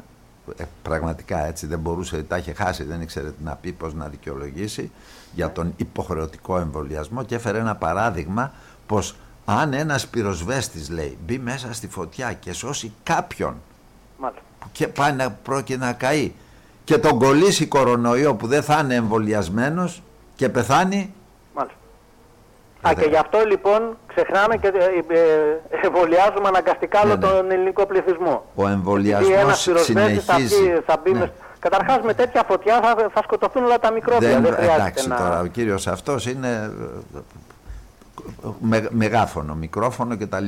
Ο εμβολιασμός, λέει η κυρία Θάνου, δεν μπορεί να είναι υποχρεωτικός. Αυτό είναι αντίθετο με τις συνταγματικές αρχές οι οποίες διατυπώνονται στο άρθρο 2 και 5 του Συντάγματος, επιβάλλοντας την προστασία της προσωπικότητας του ατόμου, η ελευθερία του να διαθέτει ή να μην διαθέτει το σώμα του για ιατρικές πράξεις. Ο εμβολιασμός δεν μπορεί να είναι υποχρεωτικός ούτε υπό την επίκληση της προστασίας της δημόσιας υγείας. Αυτό δεν είναι προσωπική μου άποψη, λέει η κυρία Θάνου. Σε συνεδρίαση στις 21 Ιανουαρίου του 2021 το Συμβούλιο της Ευρώπης έβγαλε ψήφισμα και είπε επιλέξει οι πολίτες ενημερώνονται ότι ο εμβολιασμός δεν είναι υποχρεωτικός και ότι κανείς δεν πρέπει να υποστεί πίεση με πολιτικά, κοινωνικά ή άλλα μέσα προκειμένου να εμβολιαστεί αν δεν το επιθυμεί. Κανείς δεν θα υποστεί διακρίσεις, διότι είναι διάκριση όταν του λες εσύ που είσαι πυροσβέστης, κάνε το εμβόλιο, διότι αν μπεις μες στη φωτιά και σώσεις κάποιον και δεν είσαι εμβολιασμένος και τον κολλείς και δεν τρέπεται που τα λέει αυτός ο κύριος, έτσι. Κανείς δεν θα υποστεί διακρίσεις επειδή δεν έχει εμβολιαστεί λόγω πιθανών κινδύνων για την υγεία του, διότι δεν θέλει να εμβολιαστεί. Ούτε τα προνόμια υπέρ των εμβολιαστέντων είναι συνταγματικά, συνέχισε η κυρία Θάνου, ούτε και η δυσμενής διάκριση σε βάρος αυτών. Η πολιτεία ολοκληρώνοντας είπε οφείλει να πείσει τους πολίτες να προσέλθουν στους εμβολιασμούς και όχι με ψυχολογική βία να τους εξαναγκάσει να εμβολιαστούν λέγοντας ότι διαφορετικά θα απολέσουν την εργασία τους ή θα έχουν άλλες επιπτώσεις σε εκείνη στην εργασία. Και αυτά τα λέει η πρόεδρος του Αρίου Πάγου, η πρώην και πρώην πρωθυπουργός. Δεν τα λέει και λένε διάφοροι άλλοι επιστήμονες στην Ευρώπη ότι αναγκαστικούς εμβολιασμούς και πειράματα ε, γιατροί ε, έκαναν μόνο οι Ναζί με τον Δόκτωρ Μέγκελε. Έτσι, έτσι ακριβώς. αυτό γινότανε τότε. Λοιπόν, εκεί, εκεί πρέπει να ξαναγυρίσουμε. Και εγώ πριν, πριν συνεχίσεις, γιατί εχθές τα, τα δύο πρώτα που αναφέραμε τώρα τα έθιξαν τα κανάλια τα συστημικά ναι, ναι. γιατί πουλάνε. Το τρίτο δυσάρεστο γεγονός που έγινε και πέρασε στα μουλοχτά και δεν είπανε λέξη ναι. ήταν το ότι οι τράπεζες εχθές δεχθήκανε μια ομοβροντία από πωλήσεις από ξένους επενδυτές με αποτέλεσμα η, μόνο η Αλφα Bank να, χάσει, να σταματήσει διαπραγμάτευσης της μετοχής της και να χάσει 30% μέσα σε μια συνεδρίαση. Αυτό δεν βγήκε κανένα παπαγαλάκι από τα κανάλια που διαφημίζουν τα yellows και τα bonus pondus και όλα αυτά, όλες αυτές τα, τα γλυφιτζούρια κλπ. Δεν βγήκε κανένας να το πει. Εάν μια τράπεζα, ας πούμε η Alpha Bank, είχε κερδίσει 30%, είχε ανέβει η μετοχή της δηλαδή κατά 30%, που στο κάτω-κάτω οι μετοχές μας ε, γυρίζουν γύρω γύρω από το 0, κάτι, από το 1, κάτι. Από το τίποτα στο είναι, τίποτα. Ναι. Είναι φυσιολογικό δηλαδή αν υπήρχε ένα στοιχειώδες ενδιαφέρον να ανέβει η μετοχή της και να πάει στα 2, στα 3, στα 5 ευρώ. Έτσι. Δεν συζητάω να πάνε στα 50, στα 60 και στα 70 ευρώ όσο ήταν το 2001. Όχι, τα αφήνουμε αυτό. Αλλά τουλάχιστον 0,70 ξέρω εγώ τι η Eurobank και να πέφτει η μετοχή της. 6-7%. Είναι δυνατόν η εθνική από τα 70 ευρώ να βρίσκεται στα 2 και 30 και να χάνει χτες 15%. Άρα κάτι άλλο συμβαίνει και αυτό το, το κάτι άλλο, αν και το έχουμε θίξει στο παρελθόν, θέλω να σας το ξαναυπενθυμίσω, Βεβαίως. διότι οι εξυπνάκηδες στο εξωτερικό κάνουν το εξής. Σου λέει τέτοιο λαό έχετε, σας τα λέμε, σας τα λέω και ο Τσίπας, τα λέω Μαριά, σας τα λένε άλλοι. Και εσείς συνεχίζετε αυτούς τους ψεύδες και τους κλέφτες να, να, να ψηφίζετε. Ωραία. Κοιτάξτε να δείτε τι κάνουμε εμείς. Βγάζουμε μερικές ειδισούλες ότι αυτές οι τέσσερις τράπεζες που έχουν μείνει, να τις πούμε και ονομαστικά, μην τις ξεχάσουμε, η Alpha Bank, η Εθνική, η Eurobank και η Πυραιός, αυτές λοιπόν οι τράπεζες, χώρια το πόσα λεφτά έχουν φάει από ανακεφαλαιοποιήσεις, χώρια το ότι χάσανε... Πόσα δισεκατομμύρια να το λέτε. 211,5 Έτσι μπράβο. Δισεκατομμύρια αγαπητοί μου φίλοι. Δισεκατομμύρια και τα, τα έχουν χάσει. Έτσι.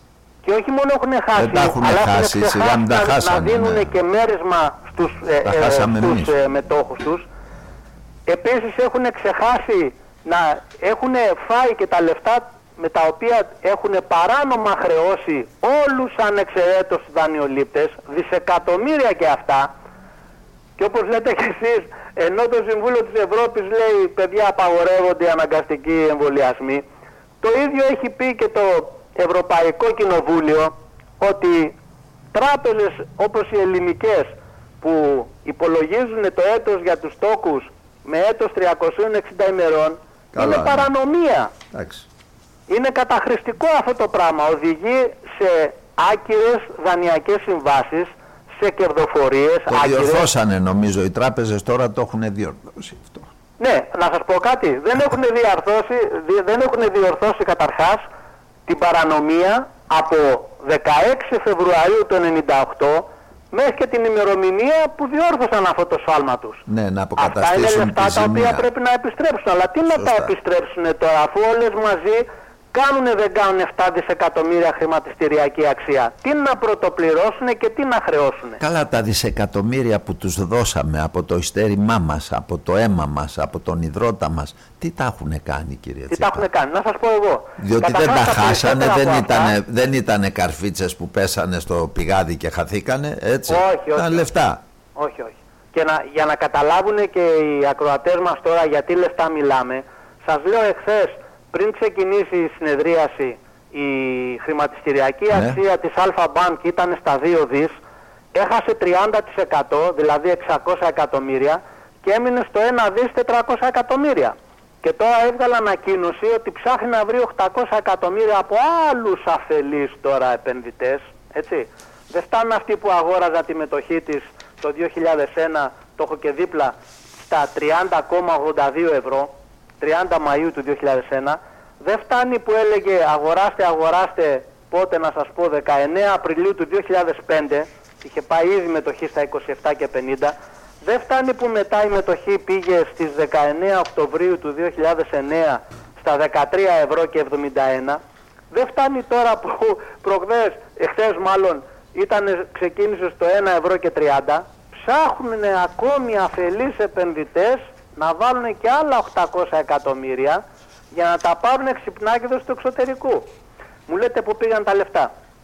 Όταν ε, κύριε Βουίλς γνωρίζουν στο εξωτερικό ότι οι ισολογισμοί των ελληνικών τραπεζών, έστω και αυτών των 5, των 4 που μείνανε, που αφο- απορροφήσανε και όλο το πλούτο της εμπορικής, της γενικής, της, ε, ε, ε, της γενικής τραπέζης, της αγροτικής, της Millennium και πόσες άλλες να αναφέρουμε τώρα.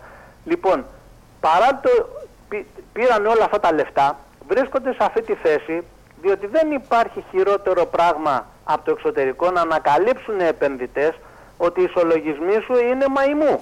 Έτσι. Τι κάνουνε λοιπόν, αρχίσανε από το 2001 που έγινε γνωστό αυτό και βλέπουν ότι ούτε Παπανδρέου, ούτε Σιμίτης, ούτε Καραμαλής, ούτε Μητσοτάκης τώρα και θα έρθω στο, στον κύριο Μητσοτάκη διότι καλά οι άλλοι. Αυτό στο βιογραφικό του γράφει μέσα ότι είναι απόφυτος του Χάρβαρτ. Λέει ότι έχει πολυετή εμπειρία σε τράπεζες, στη McKinsey, στην ε, Chase Investment. Έχει εμπειρία στην National Bank of Greece Venture Capital ως CEO, δηλαδή Chief Executive Officer. Καλά οι άλλοι, αλλά αυτός επιτρέπεται να βλέπει ότι μέχρι και ο Άριος Πάγος βγάζει αποφάσεις και τους λέει ότι οι ισολογισμοί είναι άκυροι και αντί να τις έχει κρατικοποιήσει στα χάλια που βρίσκονται, να τις πάρει και τις τέσσερις, να φτιάξει μια καινούρια και να τις εξηγιάνει, αντί να κάνει αυτή την κίνηση, Τι κάνει κύριε Βουίλς, πηγαίνει, πηγαίνει κατεπηγόντως στη Βουλή των Ελλήνων και φέρνει νομοσχέδιο για το ακαταδίωκτο αυτών των ανθρώπων. Όταν λοιπόν ένας πρωθυπουργός αισθάνεται την ανάγκη να φέρει κάτι για ακαταδίωκτο, σημαίνει ότι κάτι σοβαρό έχουν κάνει. Δεν είναι πλημεληματάκι, πτεσματάκι αυτό που έχουν κάνει οι τέσσερις διευθύνοντες σύμβουλοι στις τράπεζες. Έχουν κάνει σοβαρά εγκλήματα. Και μέσα στα εγκλήματα αυτά δεν είναι μόνο ότι έφαγαν τα λεφτά των ελληνικών συνταξιωτικών και ασφαλιστικών ταμείων, δεν είναι ότι έφαγαν τα λεφτά των μετόχων τους. Έχουν κάνει ένα πολύ μεγαλύτερο έγκλημα και γι' αυτό τους χτυπάνε από το εξωτερικό και θα συνεχίσουν να τους χτυπάνε. Έπεισαν επενδυτές κυρίως από την Αμερική και από τη Μεγάλη Βρετανία να έρθουν να αγοράσουν δήθεν τις ε, μετοχές αυτών των ελληνικών τραπεζών διότι είναι, ήταν μπουμπούκια, ήταν ευκαιρία να τις βρούνε στα 20 ευρώ που είχαν πέσει από τα 50 και τα 60 ήταν ευκαιρία που ήταν στα 10 ευρώ. Ήταν Εγώ ευκαιρία τώρα στα 5 για, ευρώ. για να φύγουμε από τη μετοχοποίηση και τα λοιπά και τα λοιπά διότι όλα αυτά είναι εκ του πονηρού και κοιτάνε πώς θα αποδεσμεύονται από υποχρεώσεις που έχουν και τα λοιπά διότι ε, κάνανε και την ε, άλλη ιστορία έτσι ολοκλήρωσαν λέει έχουμε επιστολές εδώ του εταιρικού μετασχηματισμού νέα εποχή τραπεζικής εξυπηρέτησης ναι. Αρλούμπες δηλαδή, τραπεζική εξυπηρέτηση. Δηλαδή εννοούν τραπεζική. ναι, θα τρέχουν θα σας πω τι εννοούν. Ναι, ναι. Αυτό που διαφημίζουν με την κυρία Μισελ, η Alpha Bank, και νομίζω ότι όταν κάνει τέτοιες διαφημίσεις, τα ακούει τώρα ο Biden και ο ναι, Johnson ναι, και θα τρέξουν, και, λοιπά, θα στείλουν και επενδυτές. λένε πω, πω, τι μπουμπούκια είναι αυτή, να Ναι, πάμε ναι. να τρέξουμε να επενδύσουμε Μπράβο, ναι, στη- ναι, ναι. στην Ελλάδα. Ναι.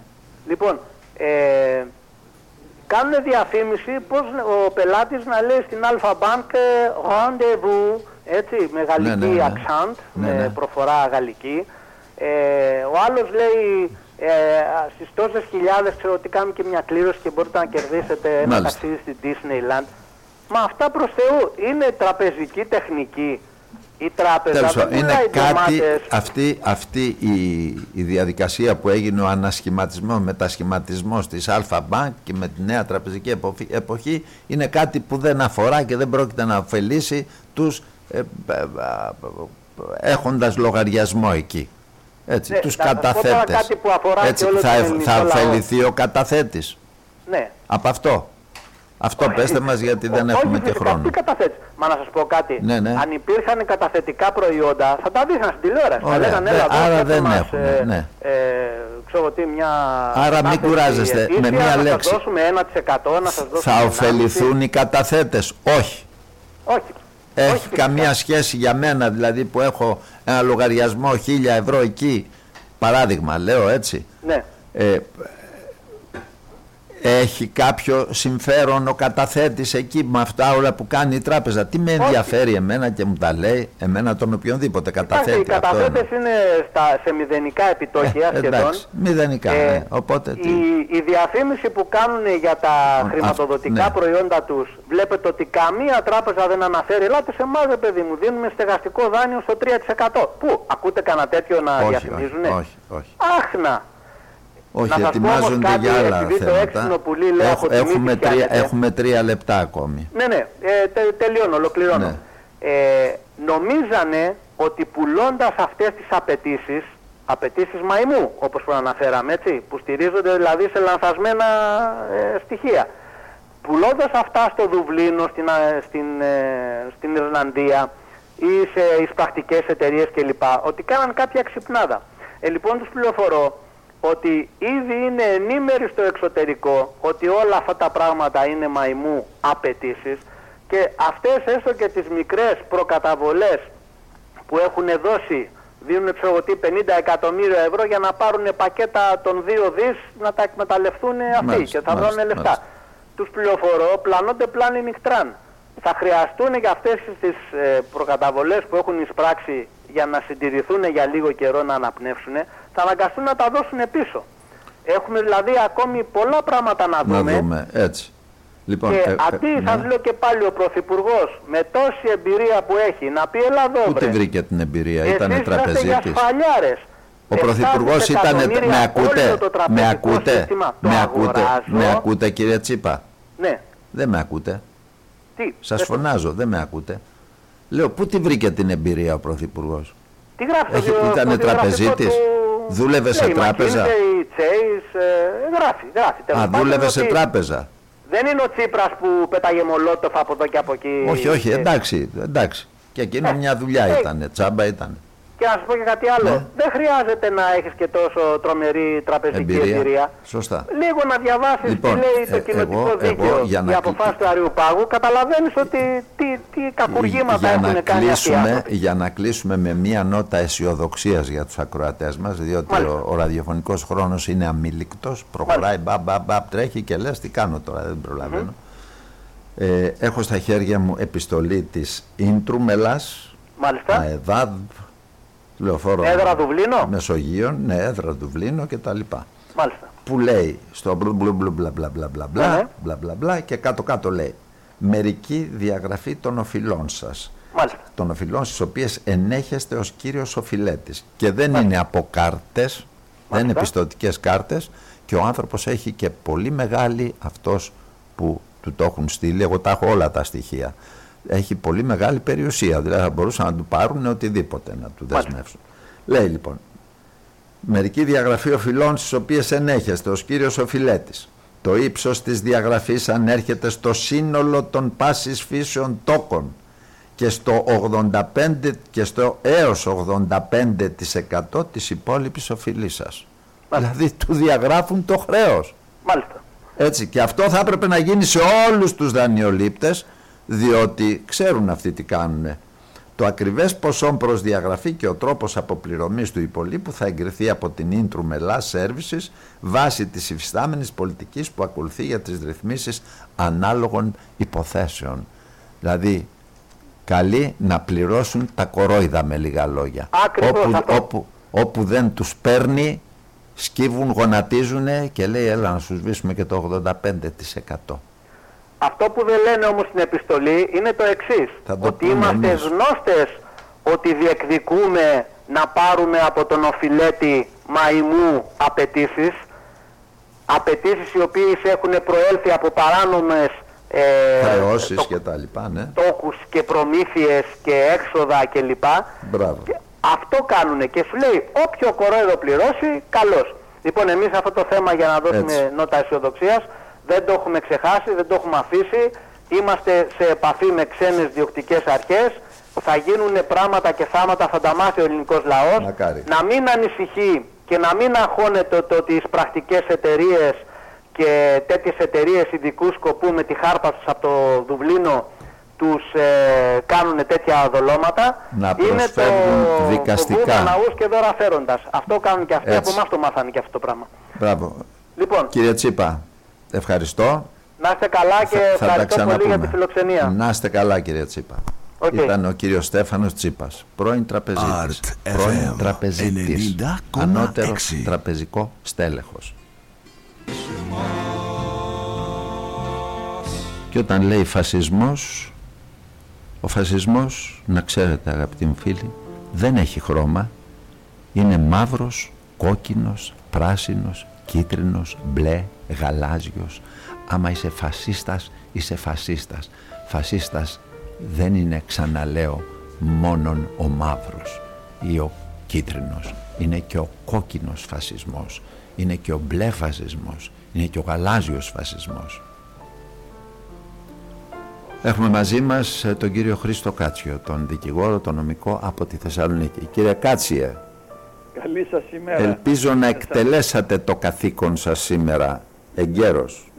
Από την Θεσσαλονίκη καλημέρα. Ευχαριστώ πάρα πολύ για την πρόσκληση. Χρόνια πολλά για τη γιορτή σου χθες, Κωνσταντίνο. Να είσαι καλά. Να είσαι καλά πάντοτε και να είσαι στις ελπάλξεις του εθνικού μας καθήκοντος. Έτσι, ήθελα σήμερα να είχαμε περισσότερο χρόνο, αλλά κάτι που σου έτυχε δεν, δεν μπορούσαμε να το προβλέψουμε. Τέλος πάντων. Ναι, ναι. Ε, θέλαμε, θέλαμε να μιλήσουμε. Ε, πάρε τώρα εσύ λοιπόν ποιο θέμα νομίζεις απ' όλα ότι πρέπει να αναδείξουμε στα 37 λεπτά περίπου που έχουμε. Εγώ θα ήθελα να ασχοληθούμε λίγο με τον κίνδυνο τον υπαρκτό που υπάρχει, όχι τώρα επί, πολλές, ναι, ναι. επί πολλούς αιώνες με την Τουρκία Ναι. σε συνδυασμό με την γενοκτονία κατά των Ελλήνων του Πόντου, των Αρμενίων και άλλων μικρότερων λαών εκεί. Αυτό ήθελα λιγάκι να τονίσω. Βεβαίως.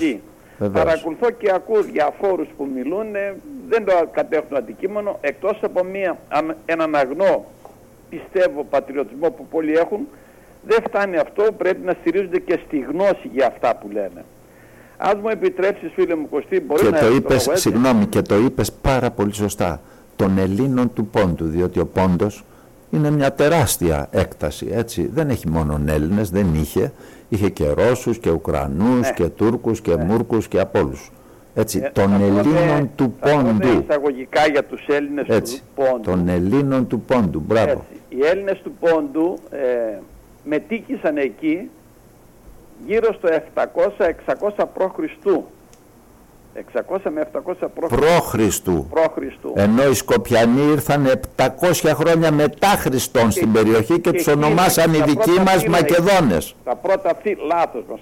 Τα πρώτα φύλλα ήρθαν, τα περισσότερα ήρθαν κοντά στα χίλια μετά Χριστόν. Οι Έλληνες αυτοί ξεκίνησαν, είχε υπερπληθυσμό η περιοχή της Μικράς Ασίας και κυρίως τα παράλια. Είχαν υπερπληθυσμό, ελληνικό πληθυσμό μεγάλο. Δεν έφτανε και μετακόμισαν όπως είχαν ένα σύστημα τότε να μετακομίζουν. Όχι τυχαία ξεκίνησαν τα μπουλούκια, αποφάζει η εκκλησία του Δήμου κτλ. κτλ.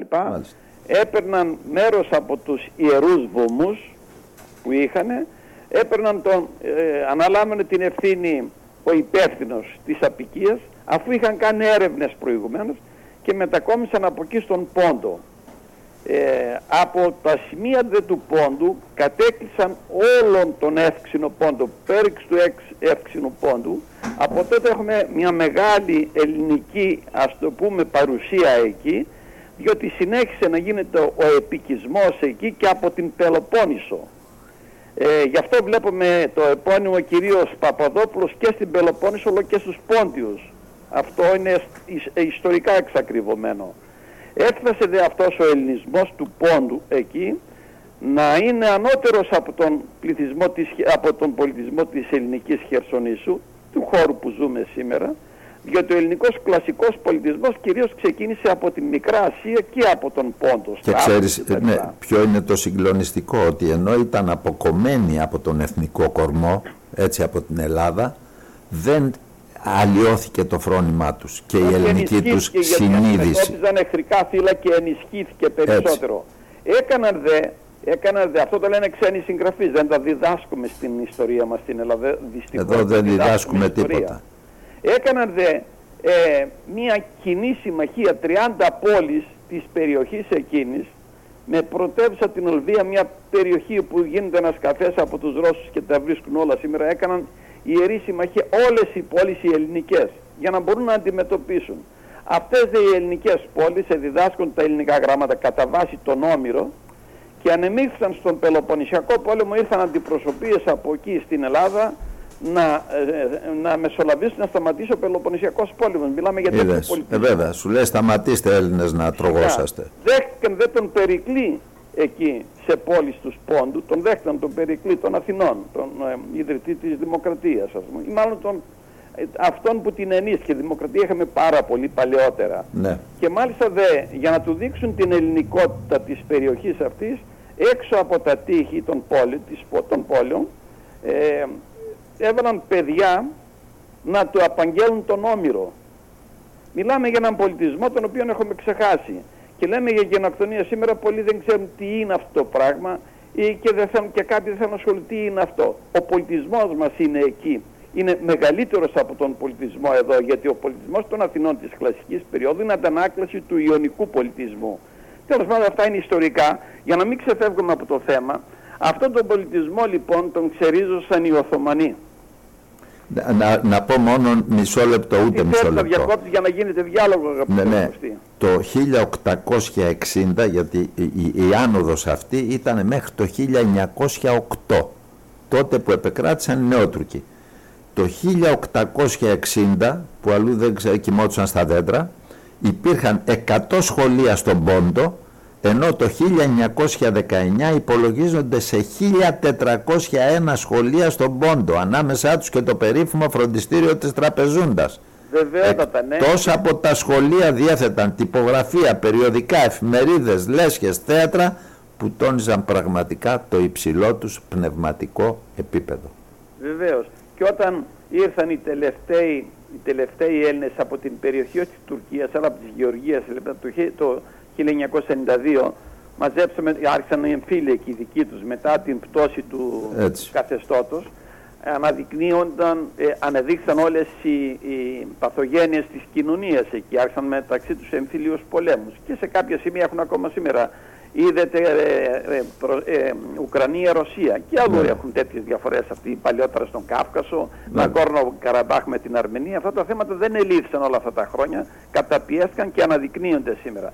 Τότε λοιπόν ήρθαν οι Έλληνες από εδώ, η εφημερίδα του Journal 3 της ε, Νέας Υόρκης έγραψε το ένα άρθρο ε, επιστρέφουν, επιστρέφουν ύστερα από 3.000 χρόνια οι Έλληνες στις αιστείες τους. Το άκουσε, το είπε κανείς στην Ελλάδα εδώ.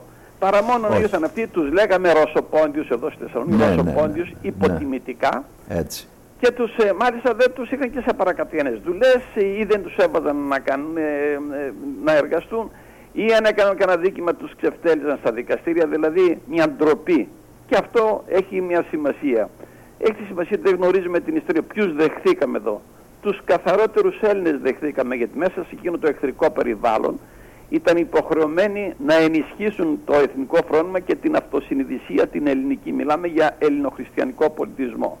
Αυτόν λοιπόν τον πολιτισμό, όπως πολύ σωστά είπε, οι νεότουρκοι που ξεκίνησαν το 1908 από την Θεσσαλονίκη, τρεις πασάδες ήταν ο Ενβέρα, Ταλάτ και ο Τζελάλ αυτοί, παραγκώνησαν τον, ε, τον, αυτό, τον Σουλτάνο τους και ανέλαβαν αυτή την διοίκηση της ε, Οθωμανικής Αυτοκρατορίας. Όταν μιλάμε Οθωμανική Αυτοκρατορία πρέπει να πούμε γιατί έχει σχέση με αυτό σήμερα που ζητούν οι Τούρκοι για την Μεγάλη Τουρκία. Είχαν χάσει τα εδάφια από τα Βαλκάνια με τους πρώτους Βαλκανικούς πολέμους, Βοσνία μέχρι τη Βοσνία, έφταναν Σερβία, Βουλγαρία, Ελλάδα, Μακεδονία και Ήπειρος, ε, ο Κάφκασος όλος, η Αρμενία, η Γεωργία η σημερινή, τον, η, η, περιοχή της Βαγδάτης, όλη η Αραβία, όλη η Μέση Ανατολή, η Παλαιστίνη κτλ. ήταν υπό Οθωμανική κατοχή, Βέβαια. η Αίγυπτος, η μη ανεξάρτητη, η Λιβύη και η Τινησία. Όλα αυτά τα εδάφη μέχρι το 1918 ήταν η Οθωμανική Αυτοκρατορία, δηλαδή είναι πρόσφατη η ιστορία για αυτούς. Γι' αυτό οι Άραβες δεν θέλουν να ακούνε για Τούρκους. Με τίποτα γιατί ήταν κατακτητές Εκτός από Κατάρ που είναι Όταν λοιπόν η Τουρκία μπήκε στον πόλεμο το 1914 στον πρώτο παγκόσμιο πόλεμο με παγίδα των Γερμανών, τους παγίδευσαν οι Γερμανοί γιατί είχαν ξεκινήσει ήδη τον πόλεμο κατά της Ρωσίας και την, την Δύση Έστειλαν δύο υπερσύγχρονα καράβια στην Κωνσταντινούπολη με την ε, σημαία τους στη Γερμανική.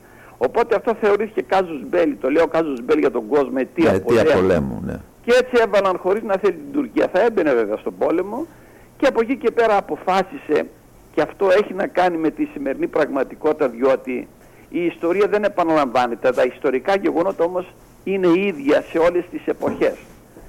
Άρχισε λοιπόν συμμαχία οι Άγγλοι, οι Γάλλοι και οι Ρώσοι και αποφάσισαν το 1915 τη διάλυση της Οθωμανικής Αυτοκρατορίας. Όχι τον διαμελισμό, την διάλυση. Με επίσημα πρωτόκολλα τα οποία βγαίνουν σιγά σιγά και τα βλέπουμε. Στα ελληνικά δεν τα ξέρουμε αυτά τα πράγματα, δεν την έχουμε διδαχθεί την ιστορία. Κολοδή ιστορία διδασκόμεθα και γι' αυτό είναι και ε, πολλά προβλήματα στην αντιμετώπιση αυτών των θεμάτων. Έτσι. Και άρχισε ο πόλεμος. Οι, οι Αγγλογάλοι από εδώ και οι Ρώσοι από τον Κάφκασο.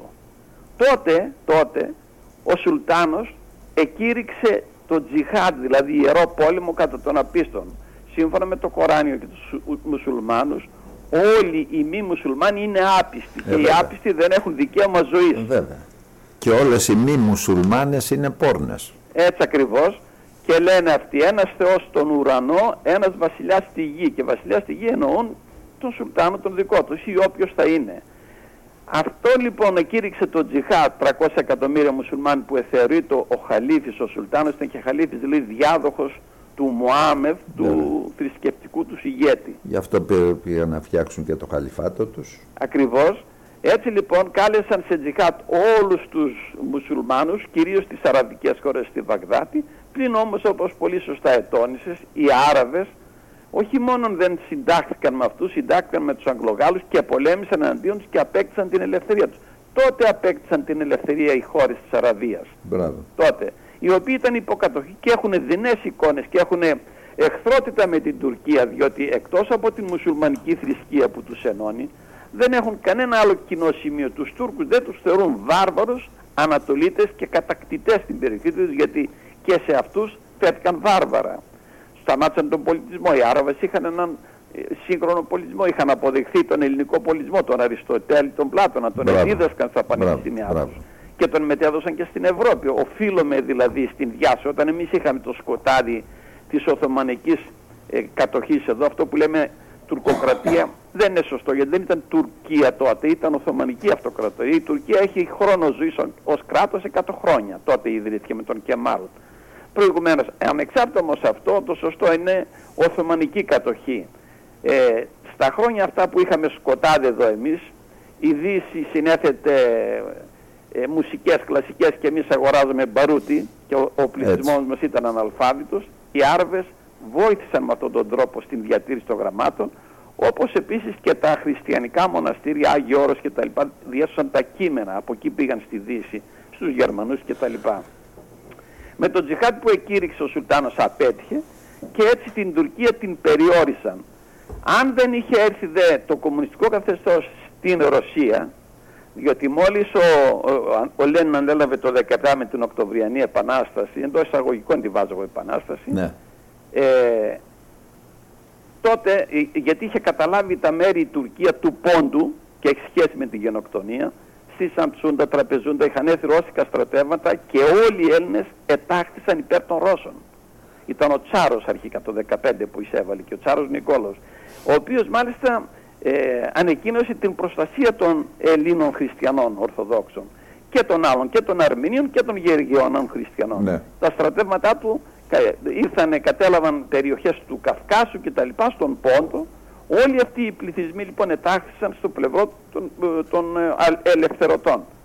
Όταν λοιπόν ήρθε η Κομμουνιστική Επανάσταση, τότε αμέσως ο Λένιν ε, έκανε συνθήκη ειρήνης με τον Κεμάλα Τατούρκ και του παρεχώρησε όλες τις περιοχές που είχαν απελευθερώσει προηγουμένως στα στρατεύματα του Τσάρου και αφήνει εκτεθειμένους όλους τους πληθυσμούς οι οποίοι είχαν ταχθεί υπέρ, του ελευθερωτού. Έτσι.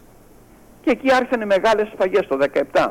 Τους Αρμενίους δε, τους Αρμενίους δε, σύμφωνα με σχέδια τα οποία είχαν δυστυχώς πάρει από τους Γερμανούς, γιατί οι Γερμανοί έχουν παρουσία στρατιωτική από το 1860 εκεί, και η συνταγή ήταν για να ηρεμήσετε, εξοντώστε, εξολοθρεύστε τους Αφκάντε εθνοκαθάρσεις. Έτσι. Η, η, η με οδηγίες των Γερμανών έγιναν οι, εθνο, οι εθνοκαθάρσεις. Συγγνώμη; Με οδηγίες των Γερμανών έγιναν ε, οι εθνοκαθάρσεις από τους Τούρκους. Ακριβώς. Διότι τον οι γενοκτονίες. Τον θαυμάζανε ο Χίτλερ και πριν από αυτόν τον θαύμαζαν μεγάλο ηγέτη του κόσμου γιατί είχε κάνει εθνοκαθάρσεις. Αντέγραψε σε κάποια σημεία ο Χίτλερ τον Κεμάλα Τατούρ. Να ξέρουμε στην εξόδωση των Εβραίων. Αν και αυτοί το είχαν γιατί το είχαν ξανακάνει στην Ουκρανία πολλά χρόνια νωρίτερα οι Γερμανοί πάλι, αλλά πράγματι ε, αυτοί οι δυο λαοί συνταυτίστηκαν. Δηλαδή είχαν τις ίδιες αντιλήψεις. Τους Αρμενίους είναι φοβερά αυτά που έχουν γίνει. Περισσότερο πρέπει να τα δείξουμε στην κοινωνία μας και να βοηθήσουμε και στον άλλο κόσμο. Βέβαια η Ελλάδα πάντοτε στο δράμα των Αρμενίων είναι υπέρ. Σωστή είναι η πολιτική διαχρονικά των Ελλήνων ένων των Αρμενίων και βοήθησαν με το λόμπι στην Αμερική για να, γίνει, να, να αναγνωριστεί η γενοκτονία των Αρμενίων δεν άφησαν τίποτα τότε όρθιο, δηλαδή εξόντωσαν 1,5 εκατομμύριο περίπου με φρικτά βασανιστήρια. Τότε, τότε εξολόθρευσαν και μια άλλη ολόκληρη φυλή, μια εθνότητα, τους Ασσύριους, μια παλιά φυλή η οποία πάντοτε στον Πόντο και στην Μικρά Ασία είχε καλές σχέσεις με, τα ελληνικά, με, την, με τους Έλληνες, είχαν καλές σχέσεις οι Ασσύριοι. 600.000 δεν έμεινε στοιχείο για να απαιτήσουν την αναγνώριση όπως επίσης 300.000 περίπου λαζούς στην περιοχή του Πόντου επάνω, τους εξολόθρευσαν όλους. Δεν υπάρχει σήμερα άνθρωπος ο οποίος να διεκδικήσει, δεν υπάρχει σημείο αναφοράς. Αυτά τα γράφουν ξένοι συγγραφείς και οι οποίοι μάλιστα στη Ρωσία, στην Τουρκία, αυτοί που έχουν γράψει αυτά είναι persona non grata. Το λέω αυτό για όσους δεν ξέρουν ε, την ορολογία αυτή, πρόσωπα μη επιθυμητά εκεί. Λοιπόν, εξόντωσαν τους Λαζούς. Τους Έλληνες δεν τους εξόντωσαν όλους γιατί είχαν εφαρμόσει από πολύ νωρίτερα, από το 12, με τους Βαλκανικούς πολέμους, την εξόντωση βέβαια με τα τάγματα εργασίας που, ήταν, που είχε γράψει στο περίφημο βιβλίο Βενέζης, ο Ηλίας Βενέζης, ο μετέπειτα ακαδημαϊκός στην Ελλάδα, αλλά τους, ε, τους, ε, τους ε, απέλασαν υποχρεωτικά στην Ελλάδα, είχαν τρόπο να τους στείλουν. Έτσι γλιτώσαμε ένα μεγάλο μέρος της γενοκτονίας γιατί τους έστειλαν εδώ. Τους ποντίους όμως δεν μπορούσαν τότε γιατί ήταν οι Ρώσοι εκεί. Όταν λοιπόν έφυγαν οι κομμουνιστές από την περιοχή του, του Πόντου, πήγαν και τους κατέσφαξαν οι Τούρκοι με τον Κεμάλ. Μπράβο. Κατέσφαξε όλο τον πληθυσμό.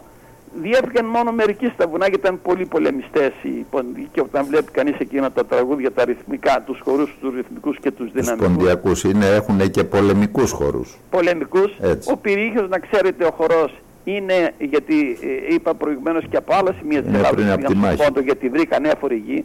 Ο Πυρίχιος είναι από την περιοχή των Αθηνών, Ελευσίνας και Μεγάρων. Από εκεί χορεύονταν ε, ε, ο χορός πρώτα και μεταφέρθηκε εκεί. Και ξανά ήρθε στην Ελλάδα, κύκλο έκανε ο χορός αυτός. Αυτός είναι πολεμικός χορός. Δείχνει τον δυναμισμό αλλά και τα πάθη των ανθρώπων που πέρασαν εκεί πέρα στο, με τους Τούρκους. Γίνεται αυτή η προσπάθεια τώρα με την αναγνώριση. Το θεωρώ πολύ δύσκολο γιατί δεν το είδαμε πολύ ζεστά και πρέπει να συνεχίσουμε ανεξάρτητα από όλο αυτό. Τουλάχιστον όμως εκείνο που οφείλουμε είναι να αναδειχθεί το ιστορικό αυτό γεγονός διότι οι Τούρκοι δεν αλλάζουν, δεν αλλάζουν οι Τούρκοι.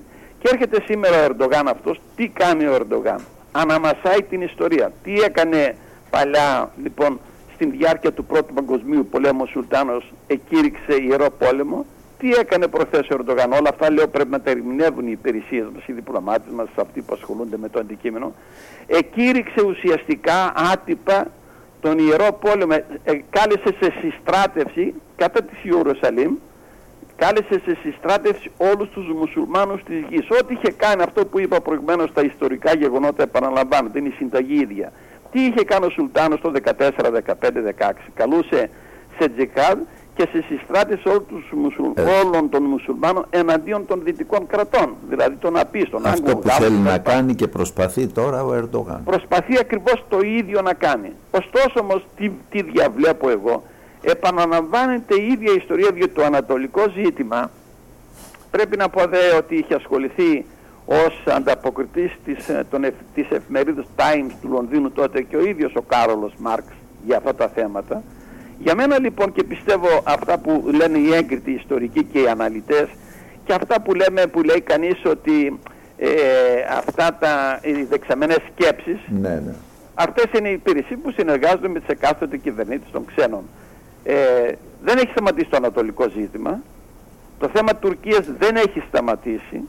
Το θέμα Τουρκίας να ξέρετε ότι θα δούμε εξελίξεις στις ημέρες μας και αυτός ο άνθρωπος ο οποίος παριστάνει τον μεγάλο και τον τρανό ίσως να είναι ο τραγικός της ιστορίας για την Τουρκία και μακάρι να κρατηθεί πολλά χρόνια ακόμα ο Ερντογάν ώστε να ολοκληρώσει το έργο της καταστροφής για τις χώρες διότι Έτσι. δεν πρόκειται να ησυχάσουμε ποτέ. Διότι και ο άλλος ο, που τον ακολουθεί είναι χειρότερος από αυτόν, μην νομίζετε. Βεβαίως, μα όλοι στο θέμα αυτό της εξωτερικής πολιτικής όλα τα κόμματα, να μην λέμε να φύγει ο Ερντογάν και να έρθει ο άλλος, όλοι έχουν την ίδια πολιτική. Όλοι θέλουν τα νησιά του Αιγαίου, όλοι δεν αναγνωρίζουν την, ε, τις, τις εκτάσεις μας στην θάλασσα κτλ. Δεν λέει κανείς, δεν είπε κανείς στον Ερντογάν τι είναι αυτό που κάνεις γύρνα πίσω με τις ε, έρευνες που έκανε πέρσι στην Ανατολική Μεσόγειο και τις γεωτρήσεις που έκανε στην, στην Κύπρο. Δεν έχουν σταματήσει αυτά τα πράγματα.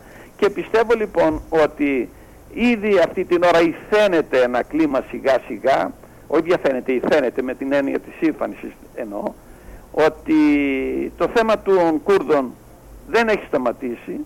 Οι Αμερικανοί με τους Κούρδους τους λένε είναι σύμμαχοι, είναι σύμμαχοι, οι, κήρυξαν συμμάχους τους Κούρδους οι Αμερικανοί. Στα βιβλία δε που διδάσκουν οι Τούρκοι και πρόσφατα δε ανεκκίνωσαν το εξής, ότι οι Αμερικοί στα βιβλία τα διδάσκουν αυτά, ναι, ναι. με τελευταίες εκδόσεις τους, η Αμερική είναι μια χώρα που υποστηρίζει τους τρομοκράτες. Τρομοκράτες θεωρούν αυτοί τους Κούρδους τους οποίους διεκδικούν τη γη τους, ό,τι διεκδικούν τους. όλοι οι άλλοι. Πρέπει δεν να πω και το εξής ότι η, η, η Ιερουσαλήμ, την οποία αδικαιολόγητα θεωρούν οι μουσουλμάνοι ιεροί τους πόλη, Η ιστορία της Ιερουσαλήμ είναι 3.000-2.000 χρόνια π.Χ. γνωστή τουλάχιστον. Εκεί διέμεναν αυτά τα φύλλα, πρωτίστως οι Ισραηλοί και άλλα φύλλα. Βέβαια έχουν τις διαμάχες, δεν μπορώ να ξέρω τι συμβαίνει και πού είναι το δίκαιο και πού είναι το άδειο. Δεν μπαίνω σε αυτή τη διαδικασία. Αλλά στον χώρο αυτό οι Ισραηλίτες ήταν εκεί τουλάχιστον 2.000 χρόνια π.Χ. Δεν μπορεί να πει κανείς ότι δεν δικαιούνται τη γη τους εκεί πέρα. Την Ιερουσαλήμ την κατέλαβαν γύρω στο 1515 μετά την πτώση της Κωνσταντινούπολης, κατέλαβαν και τους Αγίους Τόπους οι, οι, οι Οθωμανοί. Και ελευθερώθηκε το 1917, Δεκέμβριο μήνα και εισήλθαν τα στρατεύματα τα δυτικά μέσα στην πόλη ως ελευθερωτές. Την παρέδωσαν την πόλη, δεν την βομβάρδισαν οι δυτικοί, ενώ τις άλλες πόλεις από γύρω τις βομβάρδισαν για να τις καταλάβουν. Και την αναγκάστηκαν να την παραδώσουν. Και έκτοτε από το 1917 αρχίζει λοιπόν να ε, σχηματίζεται πλέον το κράτος του Ισραήλ. Από τότε ανακοίνησε ο Άγγλος Υπουργός των Εξωτερικών σε συνεννόηση με τον Αμερικανό, τον Πρόεδρο, ότι θα στηρίξουν μία προσπάθεια των Ισραηλινών για την ίδρυση του κράτους από το 1917. Το λέω αυτό διότι επίσημα το κράτος του Ισραήλ ιδρύθηκε το 1948 δηλαδή 30 χρόνια νωρίτερα τόσο, κάνω, ναι, τόσο είναι, είχαν σχεδιαστεί αυτά τα πράγματα. Να ξέρουμε ότι πάντοτε πρέπει να είμαστε σε εγρήγορση. Δεν ξέρουμε τι σχεδιάζεται σήμερα και θα εφαρμοστεί σε 30 χρόνια. Να, επανα, να επανέλθω λίγο σε αυτό για την Θεσσαλία. Η Θεσσαλία έγινε τμήμα του ελληνικού κράτους το 1861 με τη συνθήκη του Βερολίνου. Αλλά οι Άγγλοι είχαν κάνει, αποφάσισαν οι Άγγλοι, τότε ήταν κυρίαρχη δύναμη, ήταν αυτοκρατορία, είχαν κάνει έρευνες οι Άγγλοι με περιηγητές, οι περιηγητές ήταν κατάσκοποι, αυτοί που λέει, πήγαιναν να γράφουν ιστορικά, ή να... ήταν κατάσκοποι των χωρών αυτών. Είχαν κάνει έρευνα και διεπίστωσαν πολύ νωρίτερα ότι ο πληθυσμός αυτός στην Θεσσαλική γη ήταν 90% Έλληνες. Και έτσι χωρίς πόλεμο την πήραμε την Θεσσαλία γιατί είπαμε είναι Έλληνες δώσε το, με, το, με το συνέδριο του Λονδίνου. Έτσι λοιπόν ιδρύεται ε, το κράτος του Ισραήλ πολύ νωρίτερα το 1917, υπάρχουν κείμενα θα τα λέω, τίποτα δεν είναι δικό μου και επίσημα αναγνωρίστηκε το 1948, ιδρύθηκε μάλλον και, και σιγά σιγά το κράτος αυτό αναγνωρίστηκε. Εμείς δυστυχώς ξέρετε ότι το αναγνωρίσαμε το 1992 ο Κωνσταντίνος Μητσοτάκης το ανεγνώρισε. Έως τότε το είχαμε αναγνωρίσει εμείς de facto που λέμε, δηλαδή έχουμε πρεσβείες, έχουμε αυτά, αλλά επίσημα στα χαρτιά δεν το είχαμε αναγνωρίσει το Ισραήλ. Το αναγνωρίσει το 1992 de jure, δηλαδή, με, με τον νόμο. Υπήρχε τότε αυτό το αντισημιτικό το κλίμα που υπήρχε σε όλο τον κόσμο επηρεασμένο από κάποιους που το κατήθενε κυρίως από την κεντρική Ευρώπη και κυρίως από την Γερμανία, το οποίο είχε επικρατήσει. Έτσι λοιπόν, ο Ερντογάν σήμερα επαναλαμβάνει τα ίδια γεγονότα. Είναι δε επικίνδυνος, άκρα επικίνδυνος, διότι αν ο Ερντογάν αρχίσει και χάνει το έδαφος κάτω από τα πόδια του, δεν θα παραδώσει την Τουρκία μαχητή. Με το τίποτα, διότι ο τουρκικός λαός, έχω και ανθρώπους που μιλάω εκεί, Έλληνες ναι. και τα λοιπά, που ζουν, ναι. άλλοι που εργάζονται, ναι, ναι. είναι ε, βαθύτατα διχασμένος. Πού έγκυται ο διχασμός τους; Στους αυστηρά μουσουλμάνους, αυτοί οι οποίοι πιστεύουν στο Κοράνιο απόλυτο και όταν λέμε άλλος πιστεύει στο Κοράνιο σημαίνει ότι θα διοικείται η χώρα του βάσης του Κορανίου, Κορανίου ναι. το οποίο Κοράνιο είναι αυστηρότατο δεν ανέχεται στη γη να υπάρχουν άλλοι άνθρωποι εκτός από τους μουσουλμάνους Έτσι. πρέπει ο άπισος να εξοντωθεί Έτσι το αναφέρει σαφώς μέσα το Έτσι. Κοράνι το αναφέρει και η Σαρία ο νόμος τους είναι άλλοι όμως οι οποίοι δυτικοφέρνουν πολλοί από αυτούς είναι ε, χριστιανοί, Έλληνες και άλλα φύλλα οι οποίοι εξισλαμίστηκαν πάρα πολύ. Επί Βυζαντινής Αυτοκρατορίας ο ελληνικός πληθυσμός ήταν περίπου 45 εκατομμύρια. Πού είναι ο πληθυσμός αυτός; Εντάξει, χάθηκαν σε απελευθερωτικούς πολέμους και τα λοιπά. Πολλοί έφυγαν με την κατάκτηση προς την Δύση και χάθηκαν. Αλλά πάρα πολλοί εξισλαμίστηκαν. Βλέπεις κανείς τις φάτσες μερικών Τούρκων εκεί τους βλέπετε στην τηλεόραση, βλέπετε δεν, δια, δεν διαφέρουν από τους Έλληνες. Ενώ τα μογγολικά φύλλα, όπως είναι ο Υπουργός Εξωτερικών τους, ο, ο Τσαβούσουγλου, αυτός είναι Μογγόλος, φαίνεται ότι είναι από εκεί. Ο Ερντογάν φαίνεται ότι είναι ποντιακής καταγωγής, γιατί οι ρίζες του είναι ποντιακές από, από πολύ παλιότερα εξισλαμιστέντες χριστιανούς. Όχι ακριβώς Έλληνες, αλλά ήταν μείγμα λαζών κτλ. Όλοι αυτοί οι πληθυσμοί που είναι κυρίως στα παράλια και στην Κωνσταντινούπολη, δεν θέλουν το, το Ισλαμικό κόμμα να σύστημα να κυβερνήσει. Όπως δεν θα θέλαμε κι εμείς να έρθουν κάποιοι ακραίοι χριστιανοί εδώ και να μας βάλουν τις μαντήλες ή οτιδήποτε και να μας βάλουν στο κατηχητικό. Δεν θα το θέλαμε. Χριστιανοί είμαστε, αλλά δεν θα ήθελα ποτέ να με διοικήσει ένας ακραίος ε, ε, χριστιανός που να έχει τα δικά του εκτός της θρησκείας, δεν τα διδάσκει η θρησκεία μας αυτά τα πράγματα. Πολύ περισσότερο εκεί που επιτρέπουν τον θάνατο του απίστου. Τουλάχιστον η θρησκεία μας δεν το προβλέπει αυτό. Αγαπάτε αλλήλους λέει. Έτσι λοιπόν είναι θέμα ε, πολύ πιθανόν κάποια στιγμή η θριαλίδα να ανάψει, δηλαδή ξέρετε το υπόβαθρο υπάρχει, το υλικό για την ανάφλεξη υπάρχει. Πλέον το ότι υπάρχουν και οι Κούρδοι στην ε, ε, περιοχή της νότιο-ανατολικής Τουρκίας και της ανατολικής στην περιοχή Βάνε εκεί όλα, είναι κουρδική πληθυσμοί αυτή και αυτοί περιμένουν την ελευθερία τους. Προβλέπω λοιπόν ότι η Τουρκία, η Τουρκία όσο καιρό θα υπάρχει ο Ερντογάν, ο διχασμός προχωράει και ξέρετε δεν αποκλείται η ανάφλεξη τύπου Συρίας. Τι θέλετε λοιπόν το θέμα της Ελλάδας, γιατί θα πει κάποιος και τι σε ενδιαφέρει εσένα; Αμεσότατα μας ενδιαφέρει. Πρέπει να παρατηρήσουμε ότι πολλοί Τούρκοι έχουν αγοράσει διαμερίσματα σε Αθήνα, Θεσσαλονίκη, Καβάλα και σε άλλα μέρη. Δεν ξέρω αν το ξέρεις αγαπητέ μου Κωνσταντίνε, έχουν αγοράσει και επιτρέπεται. Και δεν ξέρω πώς οι ελληνικές κυβερνήσεις το επιτρέπουν. Χιλιάδες είναι. Πάρα πολύ. Δεν ξέρω πώς, δεν, δεν, δεν ξέρω θα, και πρέπει να μας τα πούνε, έχουν υποχρέωση. Ε, βέβαια. Εδώ αγοράζουν σε παραμεθόριες περιοχές πια. Βεβαίως. Τι θα γίνει λοιπόν αν θα αρχίσει ένας εμφύλιος πόλεμος αιματηρότατος, διότι η πιο, η πιο ε, σκληρή πόλεμη είναι κυρίως η θρησκευτική και η ιδεολογική. Έχουμε ένα λεπτό ακόμα, Χρήστο μου. Ναι, πάρα πολύ. Ναι. Και μίλησα, μονολόγησα και δεν ίσως πειράζει, δεν πειράζει, γιατί δεν πειράζει, οι δικές σου παρεμβάσεις είναι πάντοτε ωφέλιμες. Λέω λοιπόν ότι να καθίσουμε, κυρίως οι πολιτικοί, να διαβάσουν την ιστορία τουλάχιστον της Τουρκίας από τον Πρώτο Παγκόσμιο Πόλεμο και μετά. Δεν έχουν αλλάξει, τις διεκδικήσεις εναντίον των Ελλήνων το, ε, τις έχουν. Επιπλέον δε ήταν ντροπή που ανεχθήκαμε την μετατροπή της Αγίας Σοφιάς σε τζαμί. Τι θα κάνουμε πόλεμο, όχι δεν μπορούμε.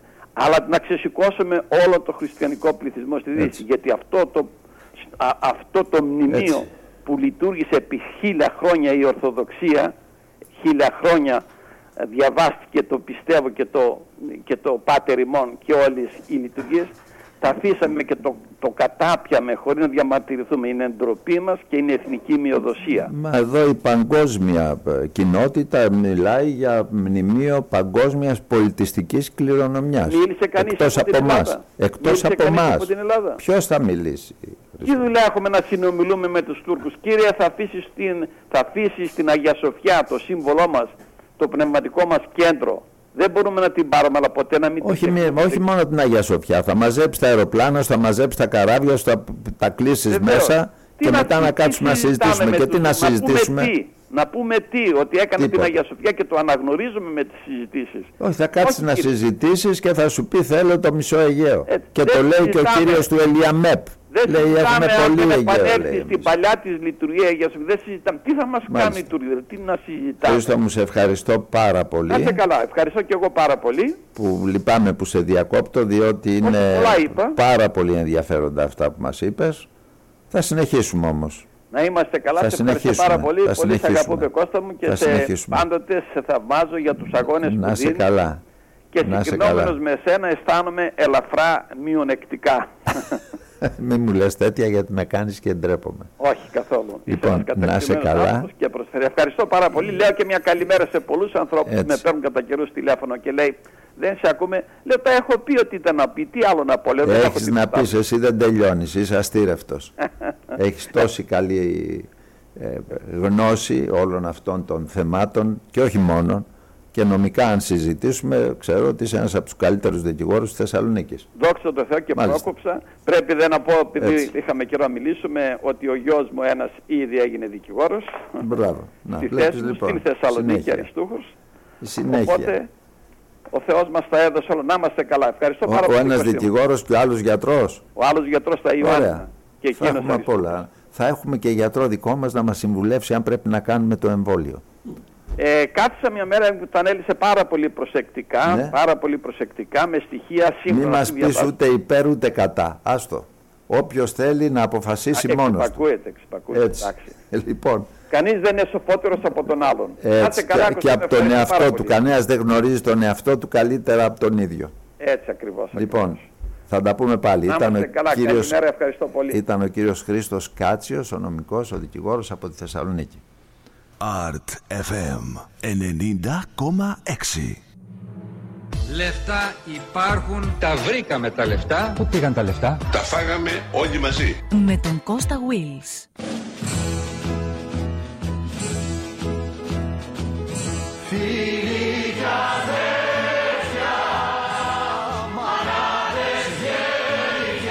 Χαμήλωσε το.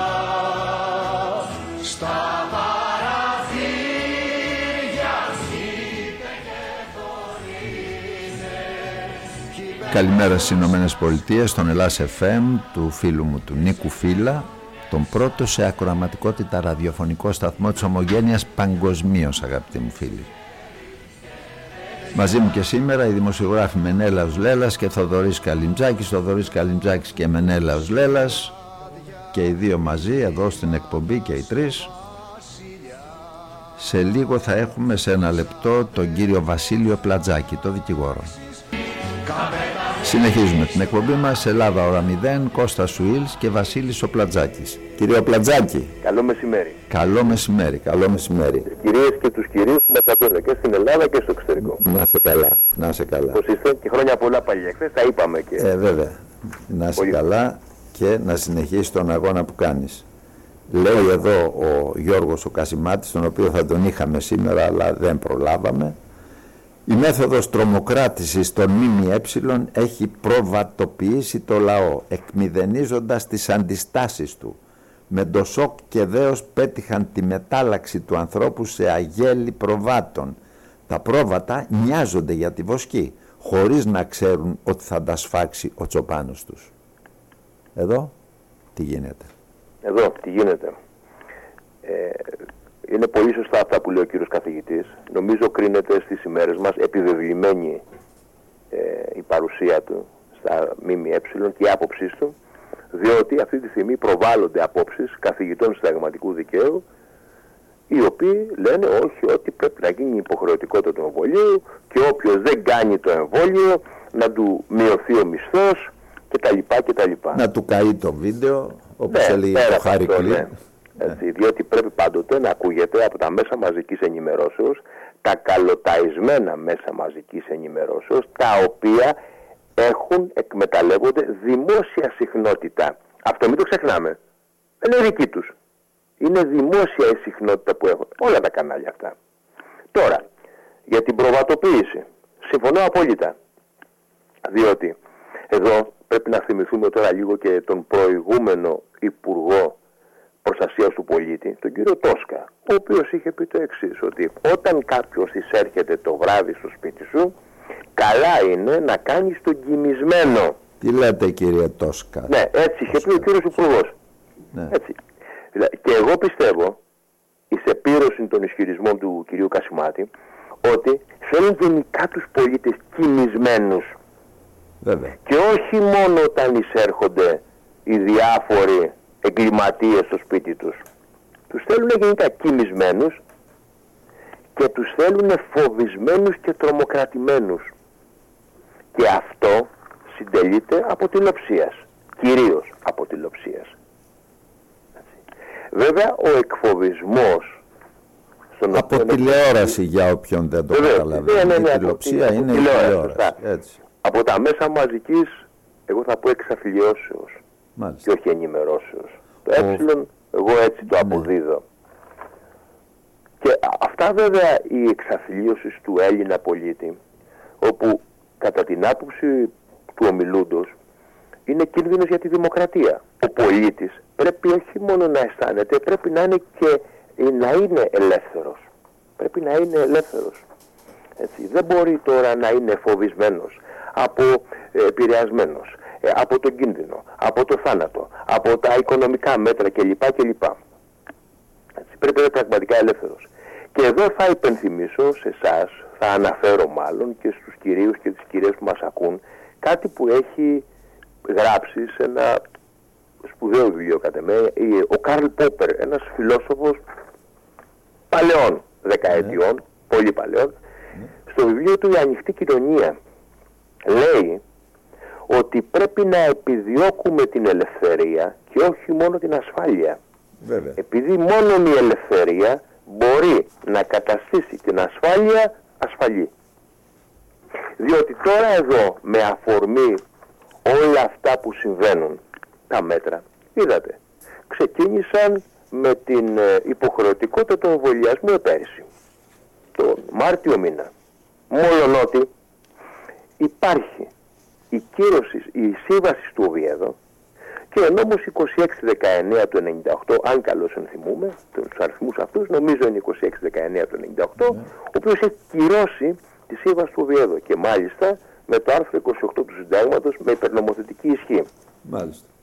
Γιατί ανέφερε κάποιος κύριος προηγουμένως, πράγματι ε, όλοι οι εξαιρετικοί οι συνομιλητές, ανέφερε για τις δίκες της Νιρεμβέργης ότι οι Γερμανοί γιατροί και είπατε εσείς το όνομα Μέγκελε ξέρετε θα σας πω κάτι ε, μετά εκτός από τη δίκη της Νιρεμβέργης όπου δικάστηκαν και καταδικάστηκαν οι Ναζί και καταδικάστηκαν όλοι, ακόμα και αυτοί που είπαν ότι εγώ δεν έφταιγα εντολές εκτελούσα. Ναι, τι θα πει Καταδικάστηκαν, αυτό. διότι εδώ οι δικοί μας σαν, κάποτε... Θα, ναι. Σαν ισχυρισμός υπερασπιστικός, δεν ίσχυσε αυτός. Καταδικα... Έγινε και μια άλλη δίκη. Η δίκη των ιατρών. Αυτή βέβαια ε, την εκκίνησε οι Ηνωμένες Πολιτείες Αμερικής εναντίον του Κάρλ Μπραντ. Έτσι λέγεται η υπόθεση στα νομικά. Ε, ο Κάρλ Μπραντ σημειωτέως ήταν ο, ο προσωπικός ιατρός του Χίτλερ. Μάλιστα. Ε, το δικαστήριο ε, ορίστηκε από πέντε Αμερικανούς. Με πρόεδρο του Walter Beals και, και εισαγγελέα ένα σπουδαίο νομικό, κατά την άποψή μου, γιατί έχω διαβάσει κάποιες απόψεις. Ναι. Έτσι, στο ενδιαφέρον που έχω για την παγκόσμια ποινική δικαιοσύνη. Ονόματι Τέλφορντ Τέιλορ. Αυτός ήταν σπουδαίος, ήταν ο λεγόμενος δημόσιος κατήγορος για να είμαι πιο ακριβής. Ο εισαγγελέας δηλαδή. Μεταξύ άλλων τι λέει στο κατηγορητήριο; Στα στρατοδικεία και ναυτοδικεία ο βασιλικός επίτροπος κάποιος. Ναι, ναι, ναι. Μάλιστα. Λοιπόν. Ε, παλιά ο βασιλικός. Ε, παλιά, ναι, ναι. έτσι, ναι. Λοιπόν, έτσι. Λέει λοιπόν μεταξύ άλλων στο κατηγορητήριο ότι κατηγο... σε αυτό, το, σε αυτό το, το δικαστήριο δεν είναι το παρόν ο Μέγκελε. Δεν είναι το παρόν. Αλλά άλλοι γιατροί. Λέει ότι οι κατηγορούμενοι κατηγορούνται για δολοφονίες, βασανιστήρια και φρικαλαιότητες που διαπράχθηκαν, προσέξτε, στο όνομα της ιατρικής. Βέβαια. Αναφέρει τους ανθρώπους που υπέστησαν αυτά, τους τρόπους και λέει για τους ανθρώπους αυτούς οι οποίοι υπέστησαν αυτά ότι αφενός μεν ελάχιστοι είναι ζωντανοί, θα έρθουν μπροστά μας στο δικαστήριο σαν μάρτυρες κατηγορίας, παθόντες μάλλον. Βέβαια. Και αυτοί οι δύστιχοι, ολοκληρώνει, δεν ήσαν άνθρωποι. Αντιμετωπίστηκαν ως ζώα. Επειδή λοιπόν έγιναν οι παρεμβάσεις, νομίζω το ανέφερε και η κυρία Θάνου αυτό στην ανακοίνωση που είπατε Όχι, είπε, για την, Ζαήρη, είπε για την απόφαση που πήρε το Ευρωκοινοβούλιο να μην ναι, ε, είναι ναι, ναι, ναι, υποχρεωτικός ναι, ναι, ναι, εμβολιασμός. Το αναφέρουν όλοι αυτό. Ναι, ναι. Δηλαδή, ε, η σύμβαση του Οβιέδο έγινε νόμος, έγινε κείμενο νομικό για να αποφύγουν αυτά τα πράγματα, για να αποφευθούν αυτά τα πράγματα. Η υποχρεωτικότητα δηλαδή, με άλλα λόγια, των ιατρικών πράξεων.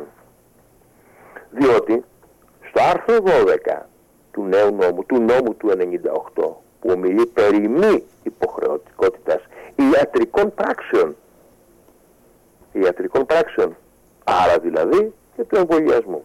Απαιτείται συνένεση προσέξτε, του ενημερωμένου ασθενή.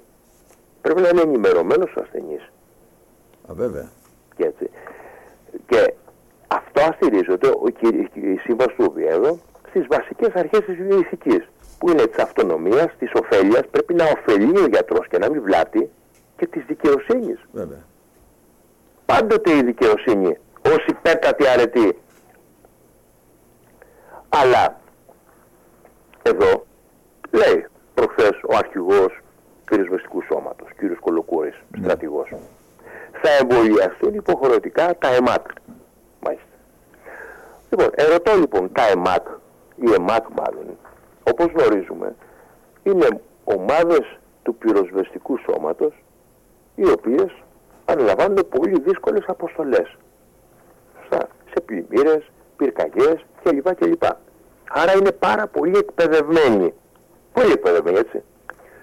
Εάν κάποιοι για δικούς τους λόγους, όχι γιατί είναι αρνητές του εμβολίου, γιατί προχθές ένας κύριος δημοσιογράφος στο γνωστό παραθαλάσσιο κανάλι Sky λέει υπάρχουν αρνητές του εμβολιασμού, προσέξτε, η κατηγορία αμέσως αρνητής του εμβολιασμού. Αμέσως, ναι, αρνητής. Ναι, ναι, αρνητής μάσκας. Δηλαδή αν δεν φορέσει κάποιος μάσκα, που στο κάτω τον εαυτό του θα προστάτευε ε, η μάσκας.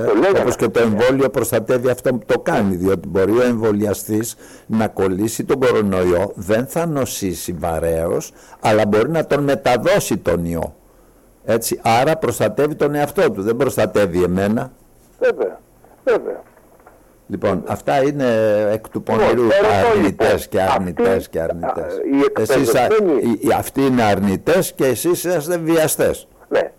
Ναι. Ε, έπρεπε να είναι βιαστέ τη λογική αυτή. Έτσι. Γιατί έχει χαθεί η λογική. Έτσι, Αυτό που στην Ελλάδα κάποιες ε, παλαιότερα ήταν το δεδομένο, τώρα είναι πια ζητούμενο. Πάντως αυτά, αγαπητέ φίλε Βασίλειο Πλατζάκη, είναι πραγματικά ράπισμα στην κυβέρνηση από την ανώτατη δικαστικό Βασίλη Θάνου, δεν πάει πιο πάνω, πρόεδρος του Αρίου Πάγου ήταν. Και η κυρία Ζαΐρη και είπε. Και η κυρία Ζαΐρη προχθές, πες τα μας. Έτσι. Και ερωτώ εγώ κάθε λέω... υποχρεωτικός εμβολιασμός είναι αντισυνταγματικός. Κανείς δεν, δεν πρέπει να υποστεί πίεση με πολιτικά, κοινωνικά ή άλλα μέσα προκειμένου να εμβολιστεί αν δεν το επιθυμεί. Θέλω να βάλω ένα πρακτικό ερώτημα ναι. στη συζήτησή μας. Εάν 30 μέλη της ΕΜΑΚ, αυτοί οι εκπαιδευμένοι άνθρωποι που είναι για πυρκαγιές, πλημμύρε, για αγνοούμενους, λένε ότι δεν εμβολιαζόμεθα κύριε σύμφωνα με αυτή τη δήλωση του αρχηγού, του κ. Κολοκούρη, θα πρέπει να αντικατασταθούν. Από ποιους; Θα πρέπει Αυτοί και που θα τους αντικαταστήσουν είναι τόσο εκπαιδευμένοι. Ναι. Είναι τόσο εκπαιδευμένοι, ούτως ώστε ανα πάσα στιγμή εκεί που θα προκύψει το ζήτημα, σε μια πλημμύρα, σε μια πρικαγιά, σε ένα σεισμό, γιατί αυτά είναι φαινόμενα τα οποία δεν μπορεί να προβλέψεις. Αύριο, κάηκε η Αθήνα, κάηκαν 50.000 στρέμματα. Δίπλα στην Αθήνα κάηκαν. Δίπλα. 50.000 στρέμματα. Ποιοι θα τους αντικαταστήσουν; Έλα τώρα και όταν μιλάει και ο καθηγητής πνευμονολογίας ο κύριος Βασιλακόπουλος εκεί στο, στο, ίδιο πάνελ ναι, ήταν νομίζω με την κυρία Θάνου βέβαια και είπε την εξής βλακεία δηλαδή που δεν την έλεγε όχι καθηγητής όχι νοσοκόμος όχι μεταφορέας ούτε αχθοφόρος στη λαχαναγορά δεν την έλεγε Έφερε ως παράδειγμα πως αν ένας πυροσβέστης δεν έχει κάνει το εμβόλιο και σώσει κάποιον από τη φωτιά ναι. και τον κολλήσει κορονοϊό και πεθάνει. Δηλαδή θα, θα σώσει ο πυροσβέστης που δεν έχει κάνει εμβόλιο κάποιον από τη φωτιά και εκεί που θα τον πάρει να τον τραβήξει να το, από τη φωτιά θα τον κολλήσει κορονοϊό ο πυροσβέστης και τον έχουν ακόμα καθηγητή και διδάσκει. Δηλαδή ούτε τέτοια λογική ούτε παιδιού πέντε ετών. Επειδή το γέλιο χαρίζει ζωή. Α, να γελάμε. Ναι, ε, βέβαια, το γέλιο χαρίζει ζωή. Νομίζω ότι τέτοιες δηλώσεις έτσι, όπως, και, όπως και του πολιτικού του γνωστού για τις οβιδιακές του μεταμορφώσεις, το αναφέρατε στην αρχή, στην εισαγωγή. Έτσι. Νομίζω καλά είναι να τις βάζετε, να τις ακούει να γελάει ο κόσμος. Καλά είναι, το γέλιο χαρίζει ζωή. Το κακό ξέρετε ποιο είναι, γιατί θέλω πάλι να το αναφέρω αυτό με, με φιλοπέγωνα διάθεση, ότι αυτοί που έχουν τις επιθεωρήσεις, ο Μπουρνέλης, ο Σεφεριλής, θα κλαίνε με μαύρο δάκρυ γιατί θα έχουν δουλειά. Ε, βέβαια. Αυτό είναι το κακό με αυτούς. Θα τους πάρουν τη δουλειά, θα γελάει ε, ο κόσμος με όλους αυτούς τους γιατρούς και τους πολιτικούς. Έτσι δεν είναι. Έτσι ακριβώς είναι. Πριν, κάτι άλλο επειδή ξέρετε, αυτός που μιλεί τελευταίος, θα, θα είμαι ο τελευταίος που ε, μιλάω, έτσι, στην κουβέντα μας. Βέβαια. Ε, άλλα μπορεί να έχεις στο μυαλό του, αλλά από τη ζωντανή κουβέντα άλλα προκύπτουν. Αναφέρατε πριν τη λέξη Ναμίμπια. Την αναφέρατε νομίζω, έτσι. Ναι. Ξέρετε το 1904, ναι, ναι, ναι. Τα αναφέρατε, ναι, τη λέξη Ναμίμπια, ναι, σε μια, ναι, το σημείωσα. Το 1904 η Γερμανία, η αυτοκρατορική Γερμανία του Κάιζερ έκανε γενοκτονία έσφαξε 80.000 χαράρε, κάπως έτσι λέγονταν εκεί άνθρωποι. Ναι. Διαβάζω λοιπόν σε σημερινό δημοσίευμα εφημερίδος που αναπαραγάγει δημοσίευμα ευρωπαϊκής εφημερίδας ότι οι Γερμανοί υποχρεώθηκαν να τους αποζημιώσουν για τη γενοκτονία. Μπράβο, ναι, ναι. 1904. Μπράβο. Εδώ στην Ελλάδα οι Έλληνες πολιτικοί η, προηγούμενοι. Η, Ναμίμπια, η Ναμίμπια θα έχει προσφύγει στα διεθνή ε, δικαστήρια και δικαιώθηκε. Η Ελλάδα που είναι; Δεν μπορεί να έρθει ο άλλος και να σου πει που ανοίγω το σπίτι, πάρε τα χρήματα. Δεν μπορεί να σου πει αυτό. Πρέπει να το πιέσεις νομικά. Να σου πω κάτι, για να γίνουν αυτά πρέπει να υπάρχουν ελληνικές κυβερνήσεις. Ναι. Μέχρι τώρα δεν είχαμε ελληνικές κυβερνήσεις. Ναι.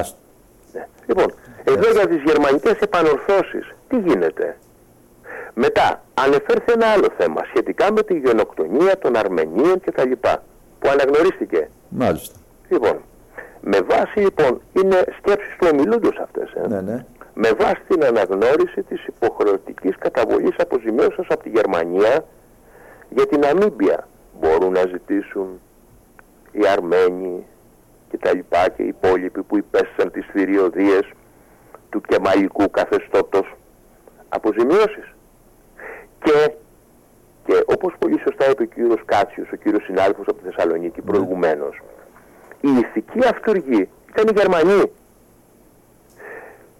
Στο ποινικό δικαιικό σύστημα, ο ηθικός αυτοργός διώκεται και δικάζεται όπως και ο αυτοργός.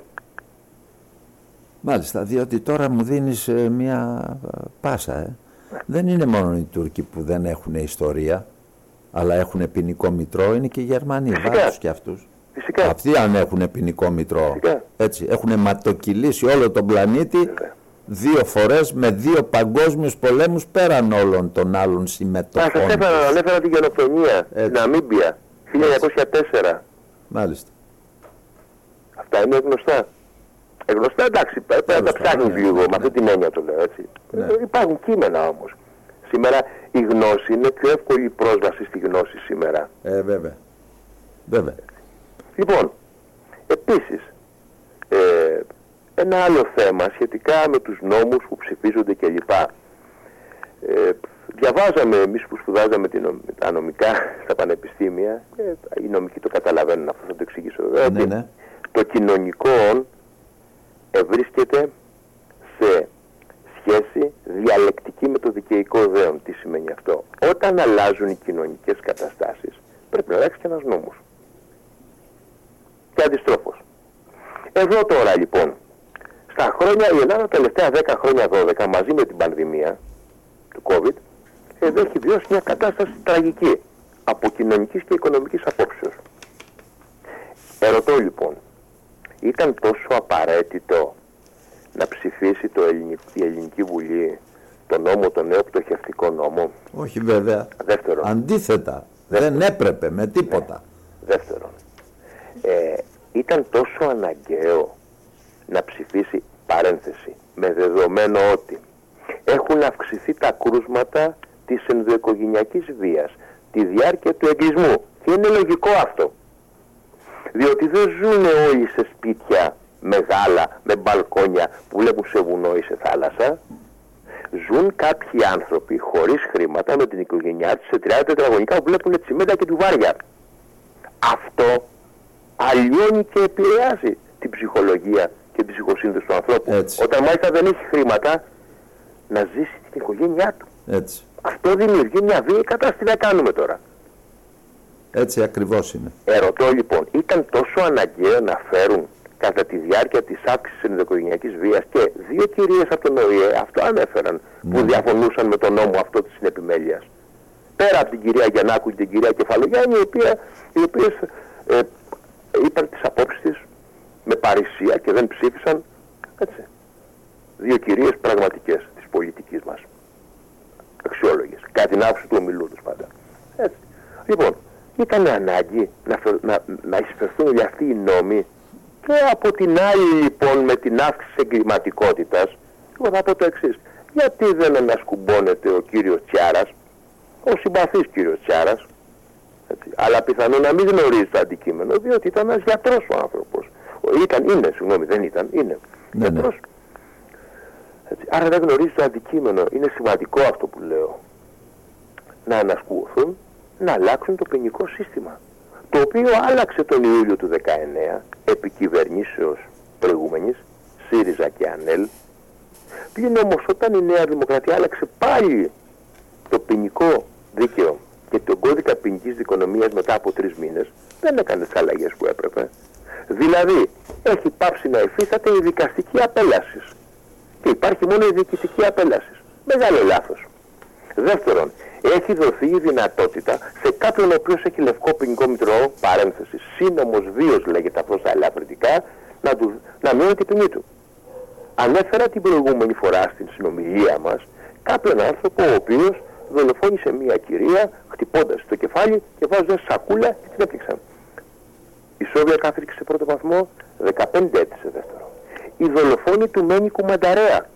Σε πρώτο βαθμό η Σόβια κάθριξη, σε δεύτερο βαθμό, από το μεικτό όρκο το εφετείο, δεν θυμάμαι ποιας πόλεως, 15 έτη. Ποιος λόγος, σύνομος βίος ή την λευκό ποινικό μητρό. Στην περίπτωση δε του Μένικου Μανταρέα, αν θυμάμαι καλά, η κυρία Ισαγγελεύς της έδρας, νομίζω ήταν η γυναίκα, είχε, είχε προτείνει να μην αναγνωριστεί ο σύνομος βίος. Και το δικαστήριο, το δικαστήριο όμως αποφασίζει. Αυτά όλα λοιπόν έχουν δημιουργήσει όλες αυτές τις καταστάσεις για τις οποίες ο προηγούμενος Υπουργός Δικαιοσύνης, συγγνώμη, Προστασίας του Πολίτη, ο κ. Mm. Τόσκας, μας συνεβούλευε να παραμένουμε κοιμόμενοι. Να κάνουμε ό,τι κοιμόμαστε. Ναι, ναι, κοιμόμενοι. Ναι. Έτσι. Αυτά είναι δυστυχώς τα κακώς έχοντα. Εδώ θα έπρεπε να, να ανασκουμποθεί η ελληνική πολιτεία. Εφόσον να έχουν αλλάξει τα κοινωνικά δεδομένα, να αλλάξουν και οι νόμοι. Να γίνουν πιο σκληροί. Όπως είπε ο κύριος Μαριάς, η Σόβια κύριε, ε, η Σόβια τελείωσε. Έτσι. Τι θα πει η φόρον απόλυσης. Γιατί αυτός που δικάζει στο δεύτερο βαθμό 15 έτη, έχει την προσωρινή του κράτηση, αφαιρείται. Μπορεί πιθανόν να εργάζεται στις φυλακές, έχει και κάποιες εκτόσεις 3-5 κλπ. Βγαίνει αμέσως. Και μπορεί αυτός που θα βγει έξω. Πρώτα αυτός βγαίνει έξω δεν είναι σοφρονισμένος. Δυστυχώς δεν σοφρονίζεται.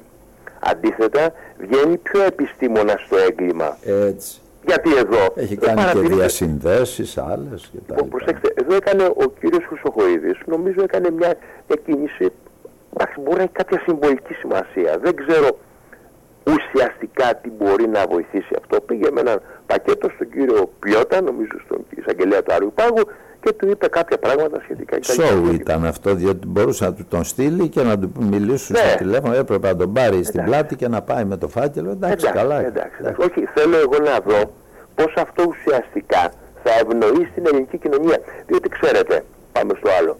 Ο κόσμος είναι τρομοκρατημένος. Ο κόσμος, αν το ρωτήσεις κάποιον, οποιοδήποτε, είστε δημοσιογράφος. Βγαίνετε και ρωτάτε. Ή νιώθετε ασφαλή. Όχι να σου πούνε καθόλου ναι. ασφαλής. Εδώ με συμβούλευσε αστυνομικός, ανώτερος αστυνομικός χθες να προστατεύω τον, να είμαι προετοιμασμένος να προστατεύσω τον εαυτό μου, ότι δεν μπορεί η αστυνομία να με προστατεύσει.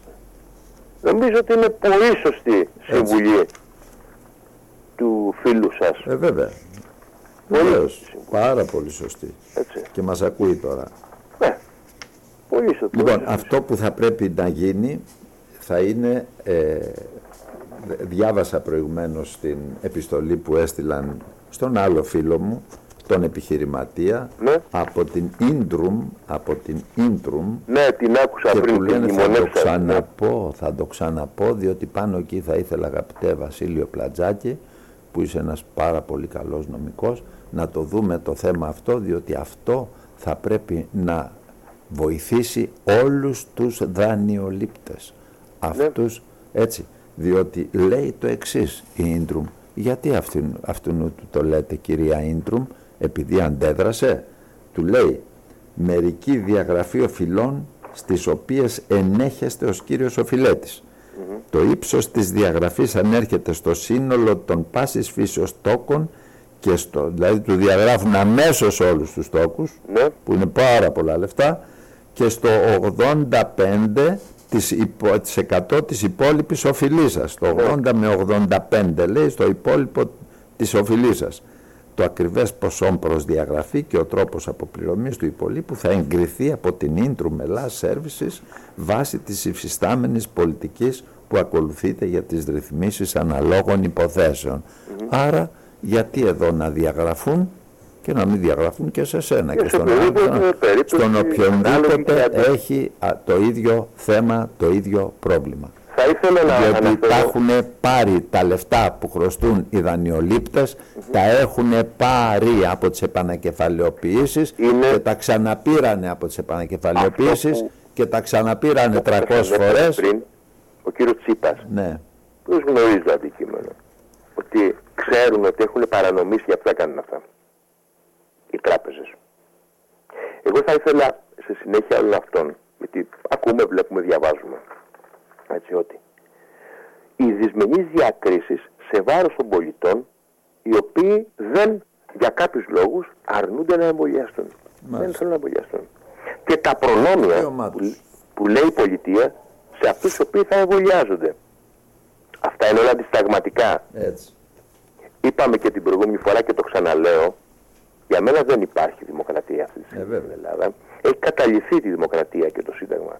Και είπε κάτι προχθές ο κύριος Χρυσοχοίδης που πήγε στον κύριο Εισαγγελέα, ότι η αύξηση της εγκληματικότητας είναι κίνδυνος για τη δημοκρατία. Βλέπουμε λοιπόν αυτή τη στιγμή από πόσες πλευρές βάλετε η δημοκρατία. Από πάρα πολλές. Δυστυχώς. Και θα ήθελα, επειδή ναι, είπατε ναι. προηγουμένως για τους πολιτικούς που κυβερνούν. Έχουμε τελειώσει. Ναι. ναι. Ένα λεπτό. Ένα λεπτό. Και ευχαριστώ πάρα πολύ τον χρόνο σας. Είπατε κάτι. Δεν είναι μόνο η πολιτική, κύριε Βίλς. Είναι η ελίτ που πλαισιώνει τους πολιτικούς.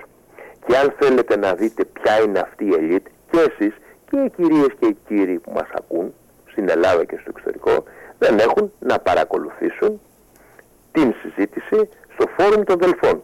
Θα δείτε ποιοι δημοσιογράφοι ήσαν, ποιοι πολιτικοί ήσαν, ποιοι yeah. Ναι. ιερωμένοι ήσαν και τι έλεγαν. Αυτό, αυτά συγκεντρώστε τα, τα στοιχεία να τα αναδείξουμε. Είναι πολύ ωραία. Όπου εκεί μάλιστα ε, ε, έδωσε και συνέντευξη και ο κύριος Μπουρλά. Oh, Δεν έδωσε όμως ο, ο, ο κύριος Φάιζερ. άλλος από Φάιζερ. τη Ζένεκα, από οποιαδήποτε άλλη εταιρεία. Ναι, ναι. Κύριος Μπουρλά. Όχι, ο Μπουρλά για το φάρμακό του είναι, έχει κάποιο κόστος. Το άλλο, το Άστρα Ζένεκα, κοστίζει ένα εμβόλιο, ένα ευρώ έμαθα. Ενώ του κυρίου Μπουρλά πωλείται 10 ευρώ. Για να δει ο κόσμος ποια είναι η ελίτ που κυβερνάει. Α δει το φόρουμ των Δελφών που είναι τις τελευταίες μέρες. Και τι λέγανε εκεί οι άνθρωποι οι οποίοι παρεστάθησαν. με, με τις ιδιότητες αυτές. Θέλω να ευχαριστήσω. Ευχαριστώ και εγώ πάρα πολύ. Να είστε καλά. Ήταν ο κύριος Βασίλης ο Πλατζάκης, ο δικηγόρος, ο νομικός ο κύριος Βασίλης ο Πλατζάκης. Αγαπητοί φίλοι, φτάσαμε και σήμερα στο τέλος της εκπομπής μας. Θα είμαστε και αύριο το πρωί μαζί 7 με 11 και πάλι το άλλο 8 συγγνώμη, συγγνώμη, συγγνώμη 7 με 11 7 με 11 Ε, όχι. 8 με 11 8 με 11, ξέχασα και τι ώρα ναι. 8 με 11, συγγνώμη 8 με 11, έχεις δίκιο. 8 με 11 Να είστε καλά αγαπητοί μου φίλοι. Γεια τη χαρά σας. Γεια σας